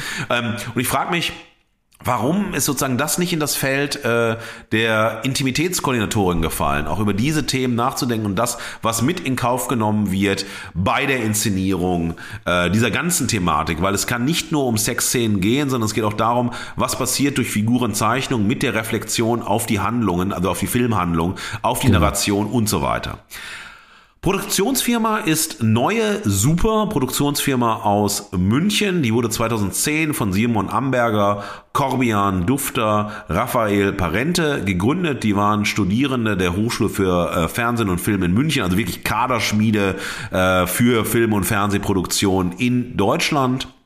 Sie sind so fokussiert auf hochwertige Kinowerbespots, TV-Werbung und natürlich auch für Serienproduktionen. Ihr kennt vielleicht Hinderfing oder Hashtag Blockbusters, so zwei sehr bekannte Serien von ihnen. Also Neue Spur ist die Produktionsfirma. Es gibt sechs Staffeln, wie ihr wisst, also sechs Folgen in einer Staffel. Ob es eine zweite Staffel gibt, weiß man noch nicht. Regie hat Laura Lackmann geführt, Stefan A. Lukas, Drehbuch Niklas Hoffmann, Peter äh, äh Koffler, äh, Raphael Parente, Vivian Hoppe und Musik hat Julian Scherle gemacht. 3. März gestartet bei Amazon Prime. Ich möchte euch die Namen auch nennen von Regie und Drehbuch und so weiter, weil wir immer wieder über Probleme im Drehbuch sprechen werden, ja. über die Verführung der Ästhetik äh, und so weiter. Deshalb sollt ihr einfach wissen, wer hat's gemacht, wo kommt's her, wo läuft's und so weiter, wie wir das auch gemacht haben bei Intimate auf einer anderen Ebene. Für mich auch vielleicht als, ja. als Vorweggriff schon mal, äh, finde ich direkt am Anfang total wichtig zur Einordnung, weil du ganz, ganz viel weibliche Beteiligung auch hattest. Ja. Das hat, da habe ich nämlich direkt auch reingeschaut und wollte gucken,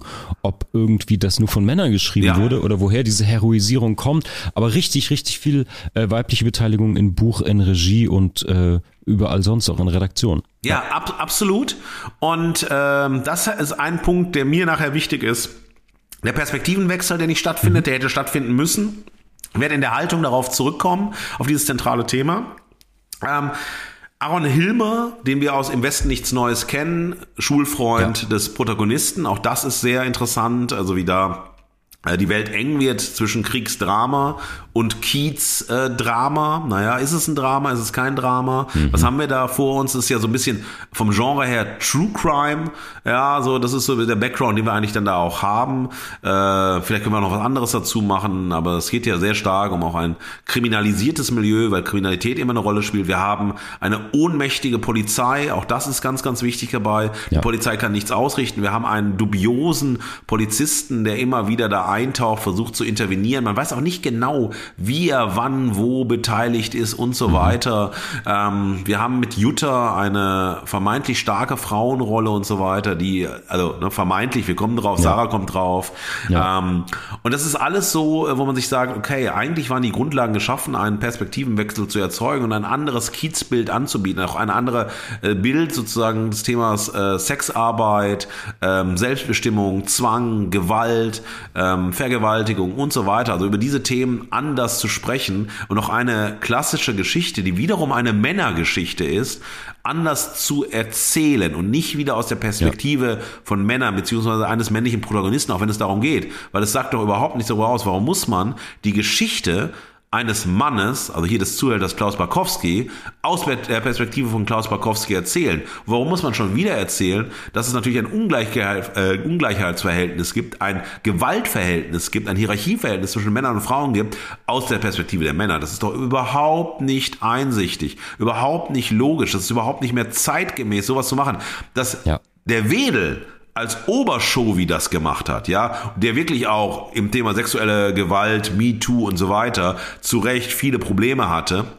Ja, und dann so, ne, das war ja auch am Ende sozusagen seines Lebens nochmal ein ganz großes Thema, äh, dass er es so angeht und dreht und das äh, dann in den 90ern äh, Haltung und so weiter eine Rolle spielte. Aber dass man es heute in dem Setting so machen muss, sehr, sehr problematisch, stimme ich dir völlig zu. Bevor wir Sarah hören, möchte ich euch zwei Pressestimmen, zwei äh, prominente Pressestimmen vorstellen, die in das Loblied auf Luden einstimmen. Die erste äh, Stelle ist von Harald Staun aus der FAZ und der schreibt, ich zitiere Harald Staun, Schon lange hat keine deutsche Serie mehr so viel richtig gemacht wie Luden. Das beginnt damit, wenig falsch zu machen. Ich meine, legendärer Satz.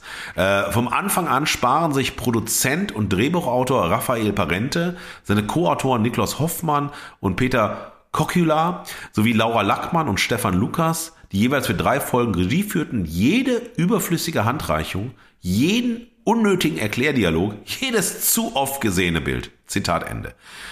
Ich werde gleich in meiner Kritik, oder ihr habt, merkt es jetzt schon, sozusagen, ich muss da in jedem Satz widersprechen, mhm. ähm, weil das, ich finde das alles falsch und ich finde das sozusagen ein, ja, ich finde es ja. einfach, es ist, ja, wenn du die Serie ja. siehst, wenn du dich auseinandersetzt, ist jeder Satz, den äh, Harald Staun hier schreibt, einfach falsch. Er geht an der Serie vorbei, er glorifiziert dir etwas, er erhebt dir etwas auf ein unglaubliches Podest, was man mit Blick auf das Material, ich werde dann später nochmal drauf zurückkommen, Sarah kommt drauf äh, zurück, äh, überhaupt nicht zustimmen kann. Und es wäre mehr Erklärung möglich gewesen, weil wir ja Voice Voice-Over-Stimme haben. Wir haben ja die Möglichkeit gehabt, durch Voice-Over, durch Erklärungen, durch Reflexion und so weiter, durch ZuschauerInnen-Lenkung ja. noch andere Ebenen aufzumachen, alles liegen gelassen. Nicht passiert. Ich finde, wenn ich die Ritze sehe, wenn ich das Eros Center sehe, äh, wenn ich Chicago sehe, sehe ich nichts, was ich nicht schon x-mal in Dokumentationen über den Kiez, über St. Pauli und so weiter gesehen habe. Dialoge, Jargon, habe ich, also ich persönlich habe das schon in vielen, vielen anderen Stellen schon mal gehört. Also ich finde es sozusagen eher fahrlässig, dass man das nochmal so erzählt mhm. und so tut, als ob es was ganz anderes ist. Die zweite Stimme ist von Carsten Umlauf von SWR 2. Auch hier möchte ich zitieren. Das Bemühen ist erkennbar, die fast familiär frivole Stimmung auf dem Kiez einzufangen und auch ein Stück weit zu romantisieren. Fragen von sexueller Identität werden angetextet, AIDS-Krise, die zunehmende Drogenkriminalität und damit auch Brutalität. Aber an vielen Stellen bleibt das ganze kulissenhaftes Stationentheater. Das ist schon unterhaltsam, bleibt aber hinter anderen, die sich auch in modischen Rotlicht der 80er sonnen, zurück. So. Und das ist eine Stimme, äh, also diese Spur werden wir auch aufnehmen, weil wir werden hier, also ich finde, die Serie steht, äh, obwohl fast alle Quellen schreiben, sie tut es nicht für eine unfassbare Kiezromantik, für eine Nostalgisierung und nicht nur sozusagen eines Milieus, nämlich, sondern auch einer ähm, von sexueller Gewalt ähm, von Ausbeutungsverhältnissen, äh, von Hierarchieverhältnissen und so weiter. Sie nostalgisiert es, auch wenn sie Brüche bringt. Aber die Brüche gehen über die Figur Klaus Barkowski, weil seine Welt nicht mehr funktioniert. Ähm, weil sein System Einbrüche hat, weil er nicht mehr erfolgreich ist, weil Dinge wegbrechen und so weiter. Ähm, aber nur deshalb weil das persönliche Wollen und äh, das persönliche Ziel, die persönlichen Zielsetzungen nicht funktionieren. Insofern ähm, ist das schon Romantisierung, ist das schon Nostalgisierung. Ja, und dann ist aber auch so ein bisschen dieses Drama-Ding, naja, wenn man ZuschauerInnen ganz offen fragen würde, Seid ihr traurig? Fühlt ihr mit Klaus oder fühlt ihr mit Jutta? Fühlt ihr mit den anderen Opfern dieser Themen? Wo, wo, wofür wird denn Empathie erzeugt und so weiter? Und äh, auch dann, wenn er am Ende mit seiner Mutter in der letzten, in der sechsten Folge mit seiner Mutter inszeniert, wie die natürlich auch, es ist sehr offen, hat sie sexuelle Gewalt gegen ihren Sohn ausgeübt oder nicht? Ähm, also wenn er dann noch mal sozusagen ja sympathisiert wird und der Junge ja. sitzt bei der Mutti und so. Also diese Spuren werden wir aufnehmen. Ich freue mich jetzt erstmal äh, liebe Fugis, ihr freut euch bestimmt auch, unsere liebe Fugengold-Freundin Sarah Deborah Reininghaus nochmal zu hören, Kulturwissenschaftlerin an der TU Dortmund. Wie ihr wisst, sie äh, beschäftigt sich in ihrer Dissertation mit Ikonografien der Shoah und hat ihre Forschungsschwerpunkte nicht nur im Horrorfilm, sondern vor allem äh, unter Berücksichtigung von Gender und Körperlichkeit und mit Blick auf die Aspekte literar- und filmästhetischer Interkulturalität. Und Sarah widmet sich in ihrem Gastbeitrag dem Thema Sexwork und der Inszenierung von Sexwork. Hallo Markus, hallo Marc. Ich habe Luden angesehen und möchte im Folgenden ein Statement abgeben, das sich allein auf die Darstellung von Sexwork in der Serie bezieht. Positiv aufgefallen ist mir zunächst die Figur der Birgit, die sich finanziell abgesichert, dies zwar durch ihren Ehemann, freiwillig für die Prostitution im Eros Center entscheidet. Sie betrachtet ihre Sexualität als ihre eigene Sache, die sie einsetzt, wie es ihr beliebt und vorteilhaft erscheint. Damit ergänzt sie die Typologie von Sexarbeiterinnen, die die Serie vorstellt. Diese beinhaltet neben den gewaltsam in die Prostitution gedrängten Frauen auch den Typus der Mitbestimmungsrecht habenden hier verkörpert durch die zentrale Figur der Jutta. Doch genau in dieser Figur liegt, wie ich finde, eines der Hauptprobleme der Serie. Wir hören Juttas Stimme als Voice-Over über die Serie hinweg, nehmen also ihre Perspektive auf die Geschehnisse und Entwicklungen ein. Juttas Beurteilung der Abläufe fällt mal skeptisch oder leicht bitter aus, sorgt jedoch meist für eine nostalgisierende Sicht auf die Leben der Beteiligten. Jede und jeder von ihnen sei, ich zitiere, in etwas hineingeraten, Zitat Ende, und deshalb dort gelandet, wo sie nun seien. Dieses Erklärungsmuster finde ich schwierig, da es einerseits persönlich getroffene Entscheidungen und vertane Lebenschancen ausblendet, Andererseits aber, und das finde ich weitaus gravierender, die sozialen und politischen Umstände ausblendet, in denen ein Milieu wie das gezeigte erst gedeihen kann. Die Ohnmacht und eigene Machtinteressen der Gesetzgebung, der Stadt und auch der Polizei werden somit weitestgehend aus der Verantwortung genommen. Man verweist hier lieber auf die sozial schwierige Herkunft der zentralen Figuren, die sie scheinbar allesamt zu, zu sozialen Außenseiterinnen macht. Dass dabei die Männer allein zu Profiteuren werden, die Frauen allesamt noch immer Sexwork leisten müssen, wird hier vernachlässigt. Der Traum, zu einer Gesellschaft wie der im Studio 54 gehören zu können, verdrängt hier die letzten Sorgen und Bedenken bei rauschenden Partys. Jutta als die Frau, die Einfluss auf Klaus nehmen kann, ihn erst zum Luden gemacht hat und von den Gewinnen mitprofitiert, die Machtverhältnisse verklärt stellt für mich eine zentrale Schwierigkeit der Serie dar. Auf der anderen Seite gibt es Momente, in denen die Serie genau andersherum verfährt. Neben die Verklärung tritt eine Darstellung von Sexwork als einem brachialem Gewerbe. Etwa wenn es um die Arbeit auf der Ölbohrinsel geht oder um die Bestrafung einer Sexworkerin durch ihren Luden, indem er ihr einen Aal vaginal einführte und sie dann in der Folge verstarb. Die Andeutung dessen, was auf der Ölbohrinsel geschieht, ist in Folge zwei derart exploitativ gestaltet, dass unsere bösesten Fantasien regelrecht angeregt werden. Übergewichtige, nackte Männer, die man nur kurz von hinten wie eine Armee von Zombies oder Soldaten zeigt, sollen uns die unerträglichen Seiten von Sexwork aufzeigen helfen. Gleiches gilt für die Tötung der Sexworkerin durch den Aal. Neben die verharmlosende und beschönigende Sicht tritt also eine zutiefst harte, schonungslose, dabei aber exploitative Darstellung des Milieus. Indem die beiden in der Serie Luden nebeneinander gestellt werden, ergibt sich jedoch für mich dadurch kein vielstimmiges Tableau. Vielmehr scheint es gute und schlechte Sexwork zu geben. Eine Perspektivierung, die hier nur so lange funktioniert, wie man bei der vermeintlich guten Anstellung von den Ungerechtigkeiten zwischen Männern und Frauen absieht. Ja, Sarah, vielen Dank. Wie immer erstmal vielen, vielen Dank für das, äh, für diesen tollen Beitrag, für diesen Kommentar, für die Gedanken. Ähm, ich bleib dabei. Wir haben einfach fantastische Fugis, die uns hier wahnsinnig gute Sachen zu, zu werfen, zu geben. Aber ganz im Ernst, ich sagt ja sehr wichtige Sachen, sehr ausführlich, sehr genau hingeschaut. Fokus natürlich auf das Thema Sexwork, super wichtig. Ähm, ich fand es gut, dass sie die Rolle der Birgit nochmal heraushebt, ja. die jetzt nicht zum Kerncast gehört, die auch oft in den äh, Kritiken gar nicht so die Hauptrolle spielt, mhm. weil natürlich der Fokus auf der, der Rolle der Jutta liegt und so. Und ich kann mich natürlich jetzt nur in dem anschließen, ohne deine Haltung, ohne deine Verachtung vorwegzunehmen. Aber ich kann mich da natürlich vielem anschließen, was Sarah sagt. Ich finde auch die Perspektivierung ähm, durch Jutta als Voice-Over-Stimme ist für mich eines der ja, mitunter kritischsten Sachen. Es gibt, da werde ich nachher drauf eingehen in meinen Motti mhm. der Verachtung.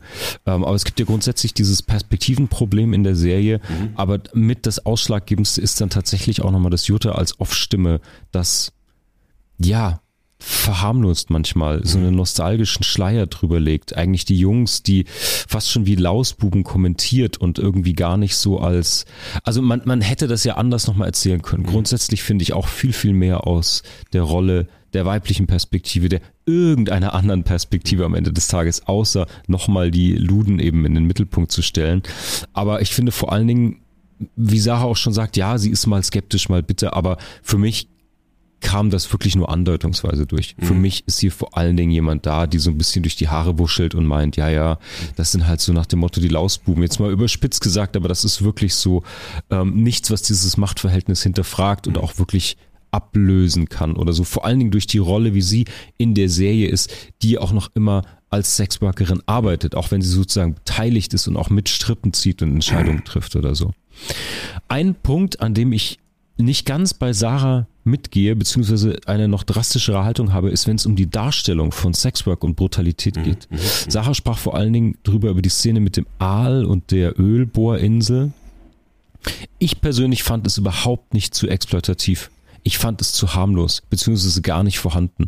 Ganz, ganz konkret, für mich war beim Schauen der Serie, hat sich ein richtiges Plothole aufgetan, als die Prostituierte, die Freundin von Klaus, verschwindet nach dieser Bohrinsel. Mhm, also mhm. das ist, glaube ich, gegen Ende einer Serie, wo man diese Szene, die auch Sarah beschrieb, mhm, wo sie auf mhm. diese Insel kommt, wo sie dann umringt ist von diesen sie hat das Zombie von diesen bösen Männern sozusagen auf dieser mhm, Ölbohrinsel. Man, man kann sich zwar vorstellen, was da kommt, aber diese Serie ist so explizit und ist in der Erzählung so nah dran bei den Profiteuren, bei den Männern mhm. und so. Mhm.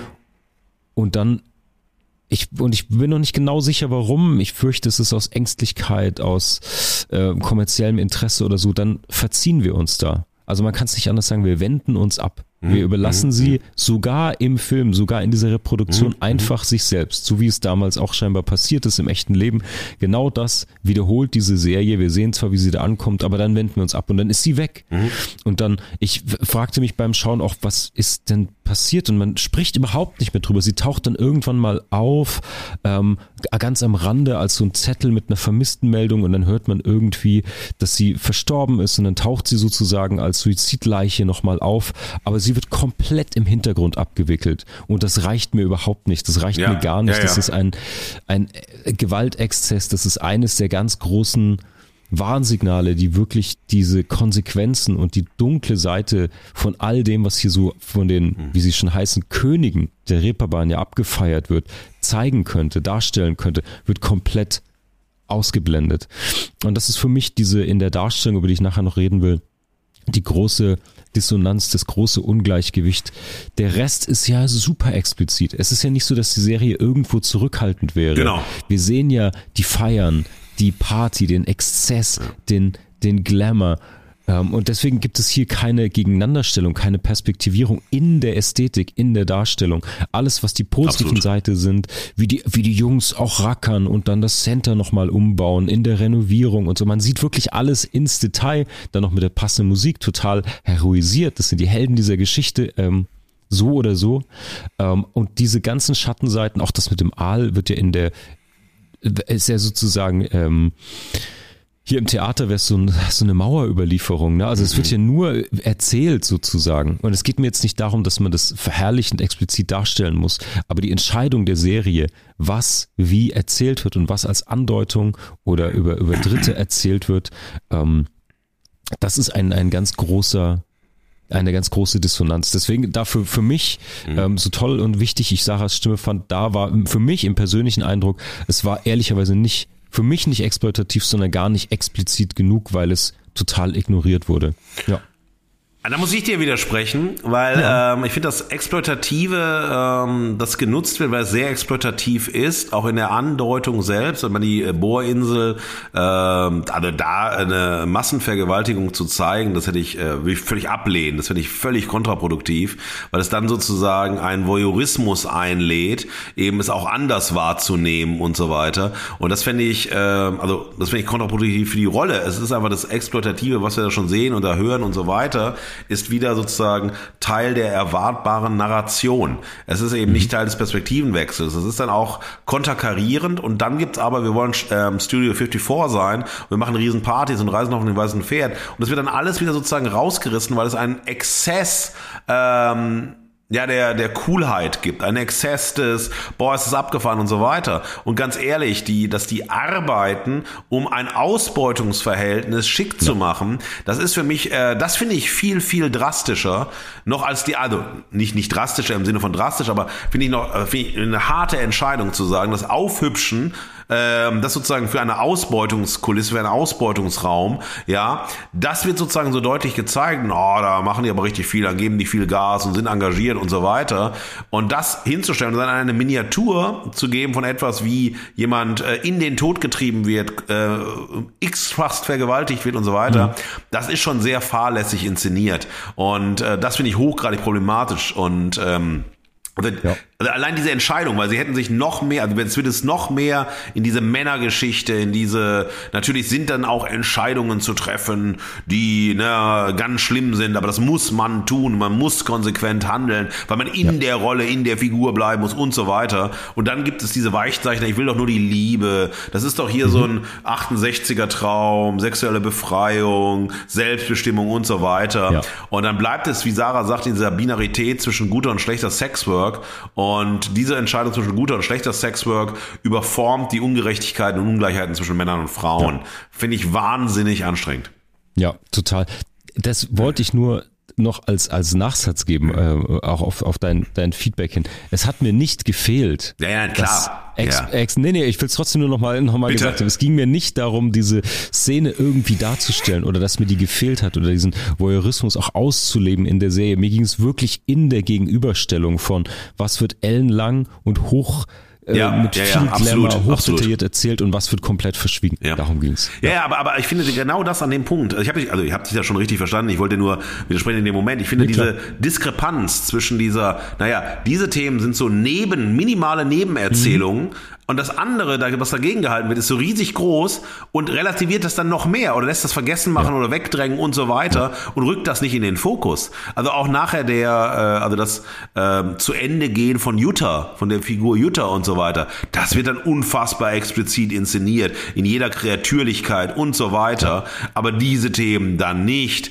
Und das ist sozusagen äh, schon auch ähm, sehr problematisch. Also wo legst du den Fokus? Und warum legst du das so? Und warum baust du dann wieder eine Empathie? Sympathieverhältnis für etwas auf, aber für andere Sachen nicht. Also das finde ich sehr, sehr unausgeglichen Voll. und fahrlässig inszeniert, obwohl es dann so etwas wie eine Intimitätskoordinatorin gab, ein ähm, wirklich divers besetztes Produzentinnen-Team und so weiter, DrehbuchautorInnen und so weiter. Finde ich sehr problematisch.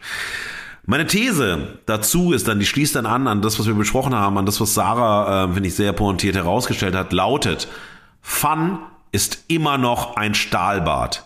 Die Vergnügungsindustrie verordnet sexuelle Gewalt als sexuelle Befreiung und Freiheit immer weiter als Projektionsfläche. Die These bezieht sich natürlich auf eine Formulierung aus äh, der Dialektik der Aufklärung, aus dem Kulturindustrie-Kapitel von äh, Adorno und Horkheimer. Äh, also Fun ist ein Stahlbad, ist die Formulierung und es geht hier eine starke Kritik an der Unterhaltungsindustrie der 30er und 40er Jahre, die vor allem Adorno und Horkheimer in der Emigration in äh, den USA erlebt haben und die heute immer wieder auch in der äh, Reflexion auf das neu entstandene Unterhaltungssystem in Deutschland äh, ab den 50er äh, Jahren auch immer wieder angewendet wurde. Es wird dann mal für zu kulturpessimistisch erklärt und weggelegt, aber hier finde ich, dass eine Formulierung der 1940er Jahre, ein Gedanke der 1940er Jahre erschreckend, fast 100 Jahre später, erschreckend nah noch an der Realität von Unterhaltungsproduktion ist. Und warum mhm. ist das so? Ähm, wir sitzen auf den Schultern der Figur Klaus und betrachten die Welt, die dargestellt wird, ja. Und das ist das Gleiche wie bei der vermessene Mensch. Wir sitzen auf der, auf den Schultern ja. der Hauptperson und dadurch äh, betrachten wir Rassismus. Dadurch kriegen wir einen Zugang durch den, seinen positiven Rassismus, der dann nichts anderes als Rassismus ist, durch seine Verliebtsein, die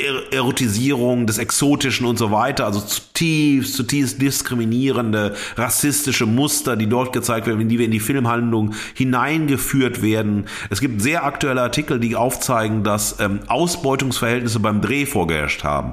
Also sehr, sehr wichtige Aktivisten haben gezeigt, dass der vermessene Mensch äh, nicht, also wirklich auf der Produktionsebene Wirklich. so viele, äh, also wirklich verachtenswürdige Dinge getan Ja. hat. So. Und dieses, äh, diese Wahl zu sagen, wir sitzen auf den Schultern des Protagonisten und dann gibt es einen Voice-Over der äh, Jutta, das aber sozusagen eher in so eine nostalgische, verklärende, dann aber auch in eine Traurigkeit hineingeht, so, ja. Und wir sind aber auf diesem Power-Testo-Typen, Power-Testo-Show wie Klaus, der ja nur die Liebe und ich liebe. Man, wie zynisch ist das, wenn ein, äh, Zuhälter von der Liebe spricht, Frauen für, äh, in die Prostitution hinein verführt, äh, ihnen Good Feelings gibt, aber dann sie sozusagen, also bis hin ne, zur Geschichte mit der Bohrinsel, also jemand, äh, ne, wo es, ja, wir heiraten doch, wir sind's doch, und äh, diese, diese Weisheit sagt, also wer bis zum Ende bleibt, der bleibt. Also so schlimme Sätze und die so als Sch- Schnack, als so Lebensweisheit, als so äh, Perspektive der Zukunftsgestaltung nimmt und so weiter, äh, erzeugt einfach das Moment, dass die Sympathie, der Humor, die Utopie von Sexwork, das Moment der Seduktion, dieses Charakterlose von ihm. Der Mann ist komplett charakterlos, die Figur ist komplett charakterlos. Also ne, die Figur. Äh, Klaus Barkowski, komplett charakterlos. Er ist ohne Empathie, er ist nur auf seine Ziele fokussiert. Auch mit seinen Freunden. Der setzt seine Freunde ans Messer. Der setzt alle ans Messer, um seine Ziele zu erreichen. Das ist ein wirklich ein in der Inszenierung widerwärtiger, also aus meiner Perspektive widerwärtiger Mensch, ein verachtenswürdiger Mensch, dem ich nichts Positives, nichts Progressives, nichts irgendwie Gutes äh, attestieren kann, aber auf dessen Schultern schauen wir das und wir haben das wie so eine ja so eine Action-Geschichte, die erzählt wird. Ja, wie so boah die glorreichen Zeiten. Das ist so wie eine ähm, Studio 54, aber Studio 54 ist nicht das Rotlichtviertel St. Pauli, das ist nicht das Eros Center gewesen und so weiter. Ein riesen gigantomanischer Unterschied, ja. Und äh, auch dieses Missverständnis. Ich meine, da ist ein kleiner Junge, der möchte dann irgendwie New York sein, der möchte, ne, also der, das Zentrum der Welt sein und macht das in seinem kleinen Kiez. Und das ist ja dann provinziell im Quadrat, auch wenn Eros, also ne, das ähm, Rotlichtviertel das größte Bordell Europas war. Trotzdem ist es letztlich provinziell, weil auch die Charaktere total provinziell gezeichnet sind und so weiter. Und äh, es ist insofern eine Geschichte, äh, ne, eine Geschichte der Zeit, eine Geschichte von Sexwork, eine Geschichte der Ausbeutung bis zum Tod, der Manipulation, des Betruges. Aber das verblasst alles, weil wir auf den Schultern von Klaus sitzen. Und Klaus schaut halt sehr speziell in die Welt. Und wir haben so eine Ikonen-Legendenbildung als Anti-Held. Er ist doch immer irgendwie der Gute, ne, aber der es nicht so gut hinbekommt.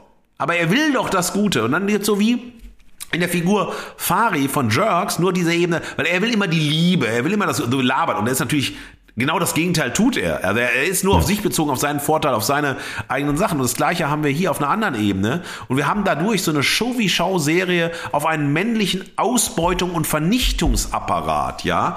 Und äh, das finde ich so fatal daran, wo Fun, also Unterhaltung, das ist eine Unterhaltungsserie. Das ist keine Dramaserie. Das ist keine Serie, die uns irgendetwas mitgeben will, pädagogisch sein möchte oder was auch immer, kritisch sein möchte. Das ist eine, äh, ein, eine Show-wie-Show-Serie, die Ausbeutung, Vernichtung, Destruktion und so weiter, männliche Herrschaft inszeniert und dann sagt, ey, wir wollten halt zeigen, wie es ist, ein bisschen verändert und so weiter. Und das ist äh, ein Riesenproblem von mir. Von daher wird diese Unterhaltung zu einem Stahlbad, die ich immer wieder auf den ins, also in meine, auf meine Augen, in meine Wahrnehmung gehauen bekomme, äh, dass das sozusagen eigentlich das eigentliche Thema verlustig geht an der Entertainisierung von sozialen Milieus, von Sexarbeit und so weiter. Dann auch diese Ausschlachtung davon. Natürlich hieß die GmbH GmbH. So, das war das große ähm, Ludenkartell. Aber das, was ähm, Klaus Barkowski macht und die Figur Klaus Barkowski ist aus heutiger Sicht gelesen ein ganz klassisches Start-up. Ja, das ist so ein Start-up-Feeling. Das ist so dieser Goldrausch, der losgeht, Start-up. Und Start-up ist was extrem Neoliberales. Das ist, das ist äh, Neoliberalismus pur. Du hast ein Sex-Start-up, ja, und dann gibt es sozusagen in diesem Sex-Start-up so äh, die Verklärung. Also wir machen die Welt besser im Start-up. Wir sind die äh, Akteure, die die Zukunft gestalten. Aber im Endeffekt schaffen sie die Zukunft ab durch die Art und Weise, wie sie handeln, lösen sozusagen jede Form sozialer Verantwortung auf und so weiter, verführen Menschen dazu etc.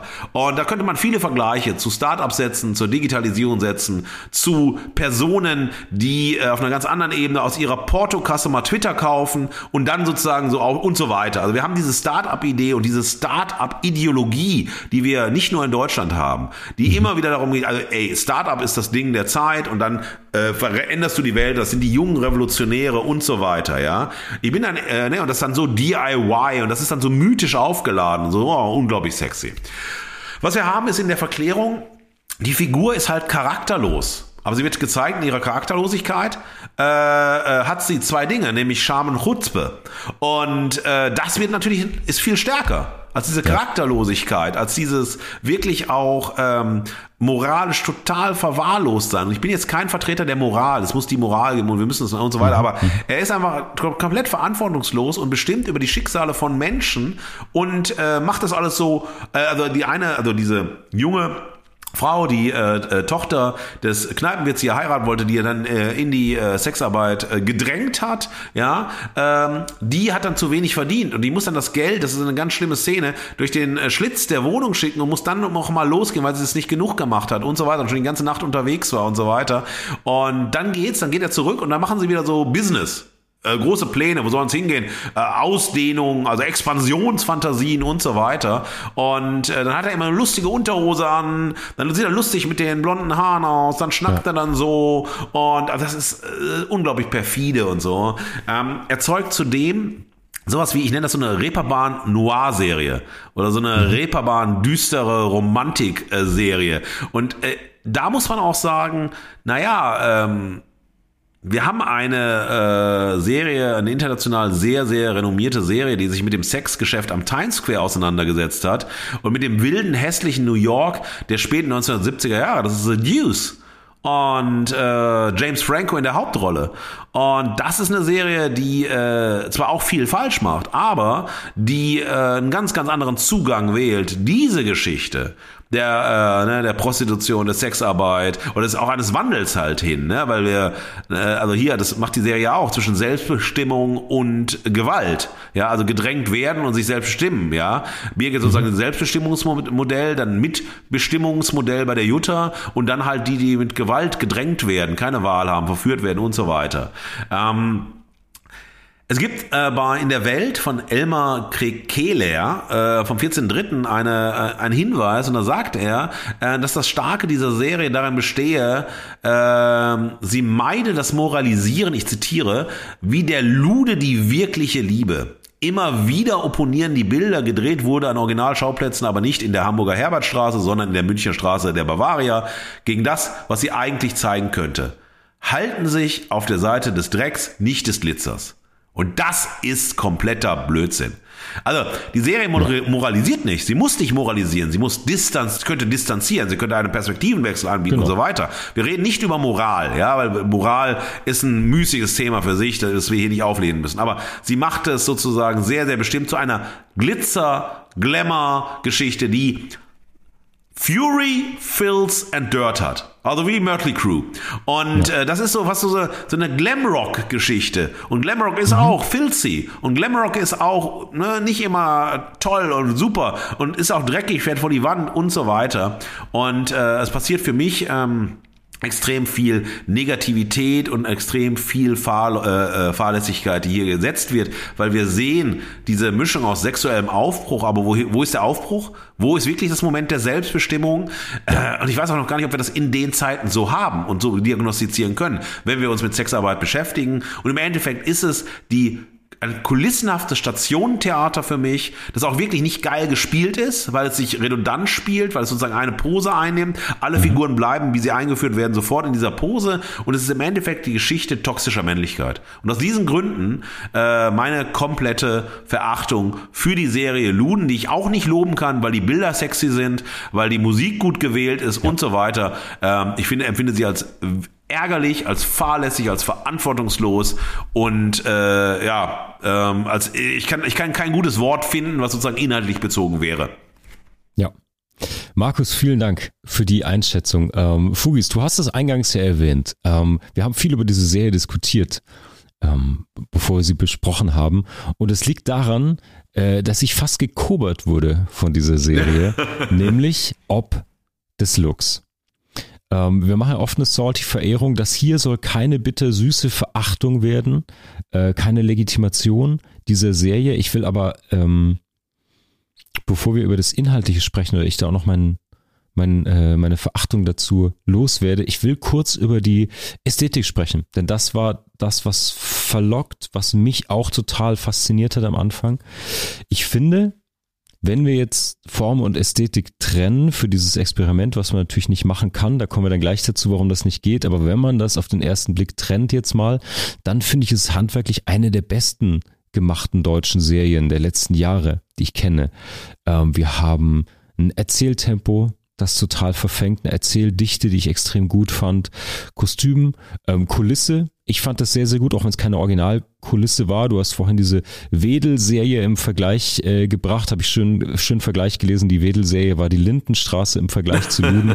Ist ja auch so, da klappert und poltert alles. Also ganz, ganz äh, handwerklich ganz toll gemacht. Äh, der Look der Serie finde ich extrem bemerkenswert, sehr, sehr konsequent. Die Musikauswahl, selbstverständlich, klar, du hast es gerade schon, äh, schon angesprochen, ähm, verfängt auch extrem. Dann muss man natürlich wieder hinterfragen, was das für, mit der Wirkung macht.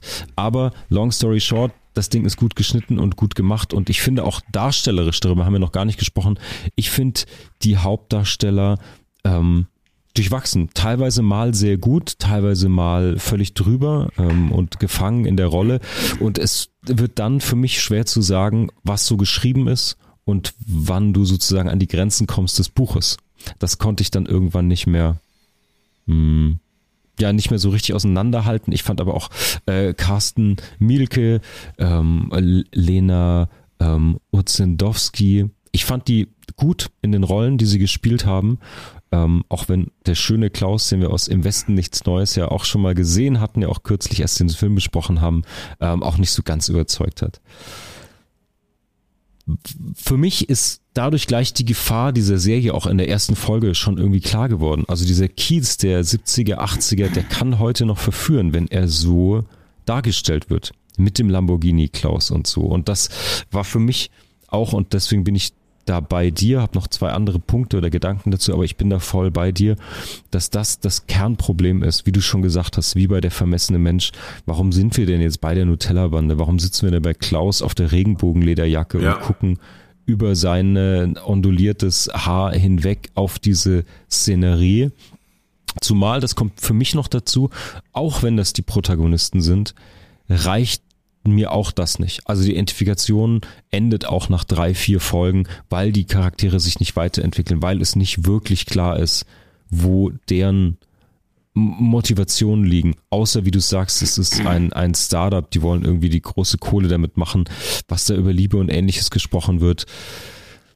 Ist nicht nachvollziehbar, für mich zumindest nicht. Also, dass auch da fehlt dann die Tiefe nicht, dass das erzählerisch sein muss oder dass das jetzt fehlt in der, in der Welt, nochmal die Geschichte von diesen Luden. Aber selbst wenn man sich dafür entscheidet, wie sie Serie es tut, die zu Protagonisten zu machen ähm, und die zu den Helden, das sagt ja auch der Titel Könige der Reeperbahn, es ist eine ganz klare Glorifizierung, es ist eine ganz klare Heldenreise von den, von diesen Luden, die da im Mittelpunkt stehen.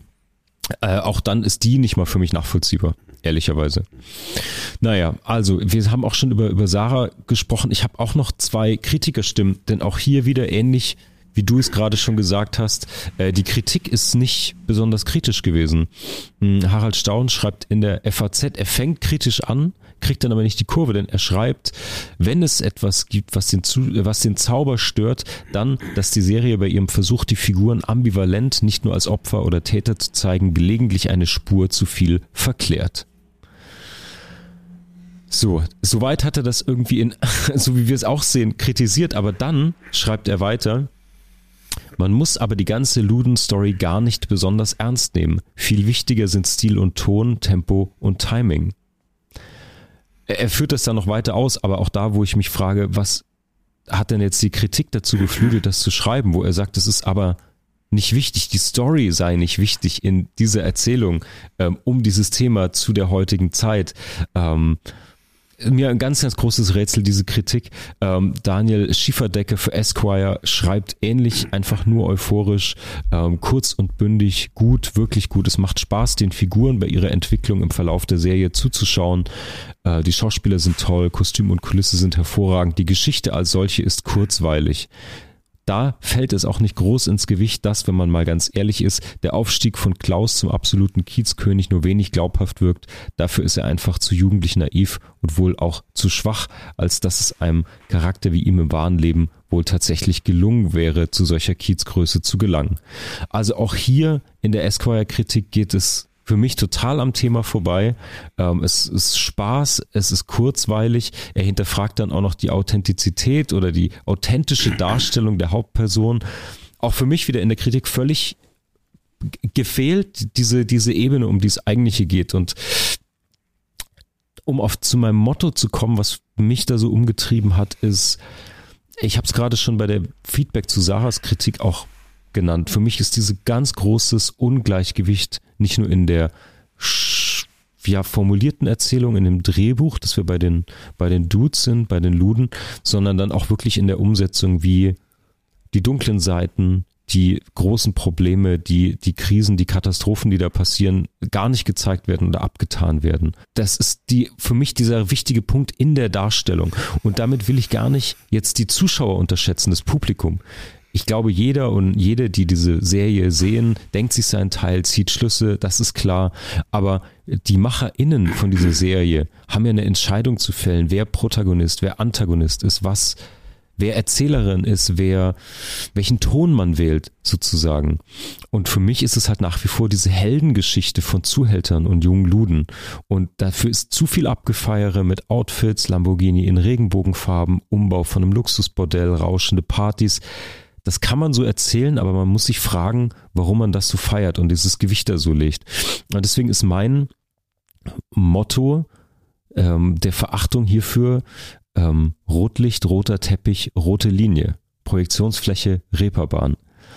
Ja, und meine Einschätzung dazu oder meine Vermutungen, das ist sehr, sehr schwierig, weil das natürlich von außen nicht so ganz nachvollziehbar ist. Aber ich habe ein Interview gelesen mit dem Showrunner Raphael Parente und er sagt, das war sein zehnjähriges Traumprojekt. Und am Anfang, wir haben auch festgestellt, dass das Team divers war, viel weibliche Beteiligung. Und ich frage mich eben, wie diese Entscheidung kam, das so zu heroisieren, zu glamourisieren sozusagen. Und ich bin mir nicht sicher, also warum wollen die Macherinnen dieses kontroverse und eigentlich total zeitgemäße Thema so behandeln? Ist es irgendwie einfach stilistisch ergiebig? Ähm, kann man damit laute, kontroverse Diskussionen entfachen? Ähm, verfängt diese Ästhetik immer noch? Ist es einfach ein Stück deutsche ähm, Popkultur, die da abgefeiert wird? Also für mich ist es nicht klar, warum man sich, vor allen Dingen, wenn er wieder sagt, zehn Jahre damit beschäftigt, nicht zu ergiebigeren Schlüssen kommt, nicht zu einem anderen, konsequenteren Buch kam irgendwie, weil das ist einfach nicht zeitgemäß erzählt. Ähm, für mich total nicht nachvollziehbar mit so viel weiblicher Beteiligung. Und als letzten Gedanken dazu ist natürlich auch die Darstellung von von Exzess mhm. ist in den letzten Jahren natürlich total populär geworden. Ähm, wir hatten das in der Serie King of Stonks, über die wir sprachen, da geht es um Startup-Exzesse und so. Am populärsten ist natürlich äh, Martin Scorsese's Wolf of Wall Street und ähm, das ist jetzt natürlich ein ein Ungleichgewicht, das zu vergleichen, aber im Buch, in der Intention zumindest. Ähm, klar gibt es einen Unterschied von dem in der Qualität des Gezeigten und Erzählten. Aber Wolf of Wall Street als ein Beispiel, King of Songs geht auch so ein bisschen in die Richtung, auch nicht konsequent genug, aber das war sehr explizit und hat auf den ersten Blick auch glorifiziert die Protagonisten, aber hat es formal ästhetisch dann eben so weit getrieben, dass sie als Publikum irgendwann was du genug davon hattest. Das war ein völlig anderer Ansatz. Der hat gesagt, ich nehme dich mit, ich nehme dich rein, du bist in der Circle, du kriegst den Glamour, du kriegst das Lachen, du kriegst den Exzess mit, aber ich schmier's dir drei Stunden aufs Brot, auf der Kinoleinwand. Und es wird dir am Ende, wirst du die Überdosis haben, die der Protagonist nie hatte, sozusagen. Und damit ist es irgendwie so übertrieben und so überzogen, dass dir als Publikum, dass du sozusagen selbst diesen Lerneffekt hast oder selbst das hinterfragst, so lese ich das zumindest. Und das hat Luden nicht geschafft weil sie es nicht konnten, nicht wollten, nicht mutig genug waren oder nicht achtsam genug beim Schreiben und deswegen auch hier meine, ähm, meine Kritik, meine Verachtung für diese Serie, die visuell doch so schön war für mich am Anfang. Okay, ich glaube, also ein Punkt noch, bevor wir in die Haltung springen, die ja. heute auch wieder äh, mit Blick auf die Länge der Analyse sehr kurz ausfallen wird, ist, dass natürlich ein großes Problem bei all diesen Sachen ist, dass sie ähm, ja einfach den Mainstream bedienen wollen. Das ist eine Mainstream-Serie, die das große Publikum adressieren will. Je ähm, dialektischer, je kritischer, je distanzierter, je komplexer, desto weniger Leute schauen zu. Wir haben heute, wenn man so sieht, so eine Serie mit dem Stand äh, von heute des Wissens, der Haltungen, der Perspektiven, die wir auf das Thema der Sexarbeit haben, ist einfach ähm, so gedreht, als ob es vor 20 Jahren gewesen wäre. Vor vielleicht 25 Jahren gewesen wäre. Ähm, und das finde ich einfach so fahrlässig, das finde ich nicht äh, richtig und das finde ich einfach einen völlig falschen Ansatz, nur weil man sagt, Vermeintlich ja. bekommen wir das große Publikum nur so, wenn wir es so erzählen, wie wir es erzählen. Und das ist sozusagen ja. die Seduktion, sich da durch Verführung, sich damit auseinanderzusetzen. Und kommt über Look, kommt über Ästhetik. Ich bin vollkommen bei dir. Also das ist, äh, wenn ich sozusagen alles andere wegblenden würde, würde ich sagen, natürlich ist es handwerklich total stark gemacht, aber ähm, ich kann das Handwerkliche hier überhaupt nicht positiv betrachten, mhm. weil das, worauf es ankommt, so negativ ist, ja. ja. Und insofern ist das äh, sehr perfide, nochmal im doppelten Sinne, weil es eine ja. Verführungsstrategie des Stoffes mit der Ästhetik reinholt. Also die Ästhetik verführt uns, mit dieser Thematik uns auseinanderzusetzen, uns auf die Schultern von Klaus zu setzen und das Ding wegzukonsumieren. Und äh, die Verführungsstrategie des Luden des Guten ist, Frauen in sich verliebt zu machen, ohne jemals in der Lage zu sein zu lieben. Und genau diese Dialektik finden wir äh, hier und das finde ich völlig fatal und äh, würde gerne mich mit den ähm, Produzentinnen, äh, mit den Drehbuchautorinnen über diese Themen unterhalten. Ja. Ähm, denn das ist schon äh, mehr als problematisch und es ist auf der Ebene der Kritik, die wir auch bei der vermessene Mensch üben würden. Absolut. Halleluja und Arm, Fugis, wir reiten äh, dem Horizont entgegen, wie das so toxische Männer machen, äh, mit äh, Cowboy-Hüten und äh, Vanilleeis und äh, kommen in die Haltung. Haltung. Die Stimme der Verehrung und der Verachtung ist die Gegenwart. Und ohne Haltung fallen wir aus der Gegenwart. Ja, Fugis, ähm, eine neue XXL-Folge, zwei Stunden sich diesen wichtigen Themen gewidmet. Ähm, hat aber gut getan, fand ich sehr, sehr ergiebig, sehr, sehr wichtig, sich in diese Serienlandschaft nochmal reinzubegeben. Ich fand am Ende des Tages, Markus, erstaunlich viele nicht Parallelen, aber inhaltliche Themen, die hier verhandelt wurden. Ähm, du hast es ja sehr schön schon gesagt im, im Teppich, in den Gegensatzpaaren, die du zur Einführung genannt hast, wo ist Schamgrenze, Schmerzgrenze, gut gemacht, gut gemeint. Ähm, und auf der Ebene finde ich, war mir am Anfang gar nicht so klar, wie viele Parallelen es gibt, aber ich fand es schön, dass die beiden jetzt heute doch zusammen in den Ring gestiegen sind, diese beiden Serien sozusagen, weil wir viel über Generationen, Publikumsverständnis, irgendwie Identifikation mit Figuren und auch wirklich oft über, über Momente von Sexualität und Peinlichkeit und sowas gesprochen haben. Und um jetzt eine Haltung dazu zu entwickeln, ich werde Intimate, ich habe es nicht ganz gesehen, ich habe zwei Folgen noch übrig, die werde ich jetzt nochmal mit deinem Input heute fertig schauen. Ähm, werde hinterfragen. Du hast vorhin gesagt, es gibt auch Momente, in denen wir über Charaktere lachen. Ich werde das nochmal kritisch prüfen. Ich habe das nicht so empfunden, aber ich bleib trotzdem dabei, dass ich Intimate für eine Humorhaltung für morgen sehe und dass ich glaube, dass da noch ganz viel passieren wird und ich mich darauf freue und ich bin, bin sehr, sehr gespannt, was da noch passiert und wie auch eine Generation drüber oder älter sozusagen darauf reagieren wird. Ja. Ob es eine Gegenbewegung gibt, ob es dann so eine Art Anti-Humor-Haltung dazu gibt, ob die sich dem auch annähern können, annähern werden können überhaupt. Und ähm, ja, da bin ich, da bin ich sehr gespannt drauf. Und ja, zu Luden, Form und Inhalt. Ich fand diese grundlegende Diskussion, ich bin gespannt, was uns die Fugis schreiben als Veto, als Haltung dazu, ähm, was vielleicht auch Kritiker der Serie, die das äh, gelobt haben, dazu sagen würden. Weil ich finde, das ist ein ganz grundlegendes Thema, was man hier aufgemacht hat. Welche Rolle spielt Form und Inhalt und Ästhetik und, und Verführung in jeder Hinsicht ja bei dieser Serie, wie Kobert die Serie ein über diesen, über diesen Look, über die Ästhetik. Wie bitter ist es dann auch, dass diese Serie leider im Buch, im Drehbuch, in dem inhaltlichen Anspruch so hinter dem Look sozusagen zurückbleibt.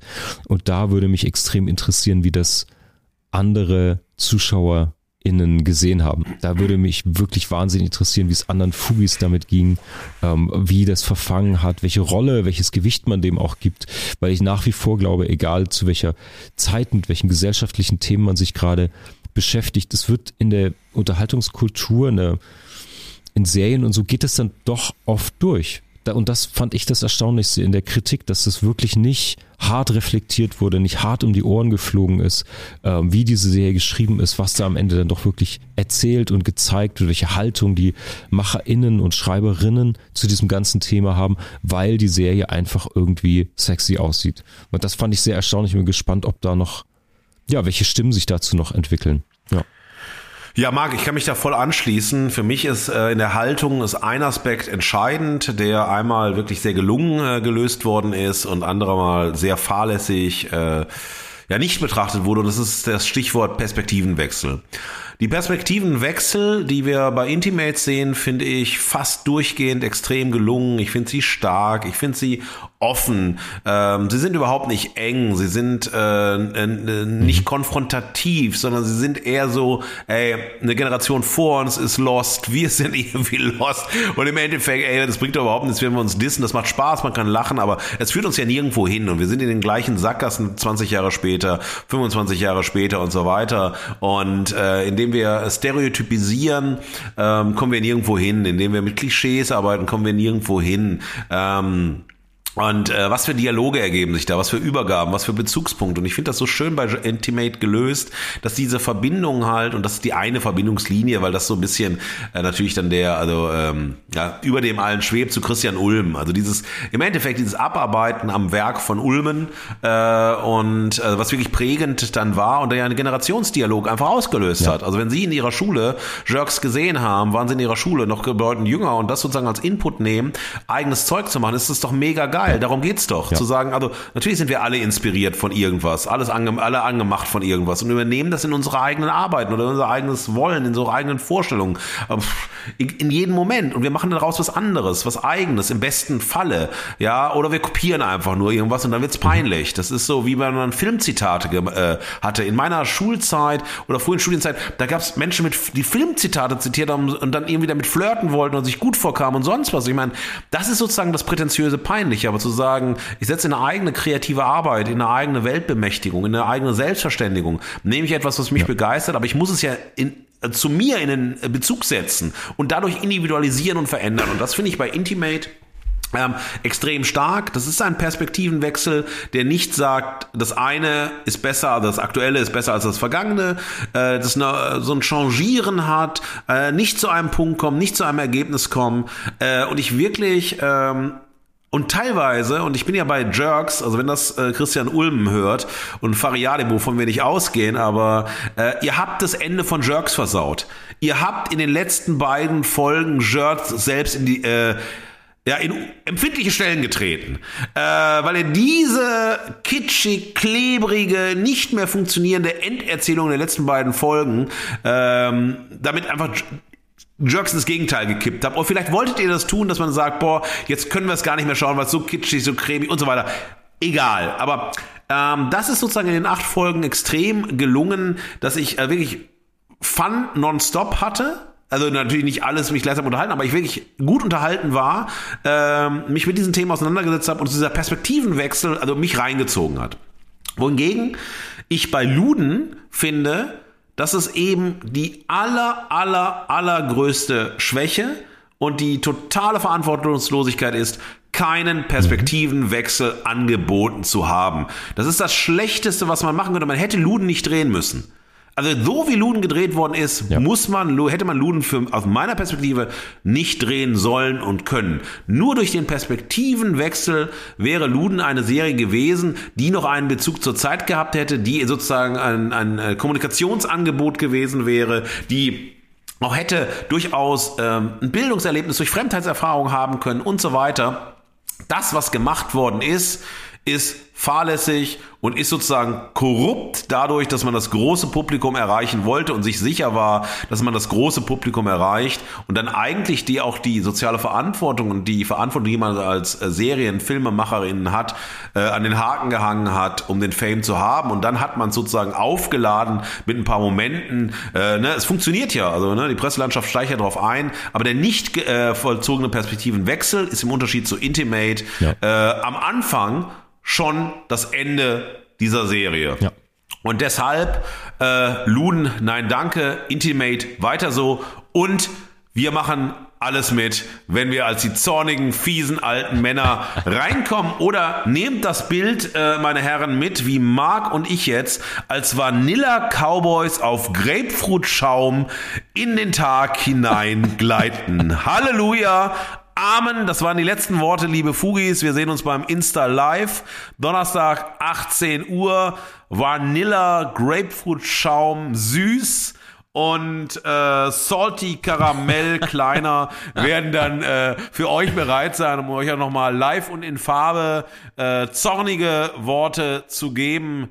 Genießt die Zeit, gebt uns Feedback, was wir nächste Woche machen, wissen wir zum heutigen Zeitpunkt, Mittwoch, den 19. April, 11.22 Uhr noch nicht. Nur wissen wir eins, wir haben es wieder mal hinbekommen, die schon wieder längste Folge Allerdings. von Fugengold zu präsentieren in unserer 29. gemeinsamen Folge. Und wir versprechen euch, dass wir nächste Woche bei der 30. gemeinsamen Folge die drei Stunden reißen. Halleluja, Abend und jetzt macht was Richtiges mit eurem Leben. Liebe Fugis, dazu kann ich wirklich nicht viel sagen. Ihr hört die Folgen immer auf fugengold.de und überall, wo es gute Podcasts gibt. Wenn ihr Gedanken, Kritiken, eigene Haltungen habt, dann schickt uns euer Veto auf Instagram per Mail oder Sprachnachricht. Wir hören uns nächsten Donnerstag wieder. Bis dahin, bleibt golden. Das war Fugengold für diese Woche. Mehr Haltung zur Gegenwart findet ihr auf fugengold.de und überall, wo es Podcasts gibt. Schenkt uns eure Verehrung und gebt uns eure Verachtung. Jetzt Fugengold abonnieren und keine Folge mehr verpassen.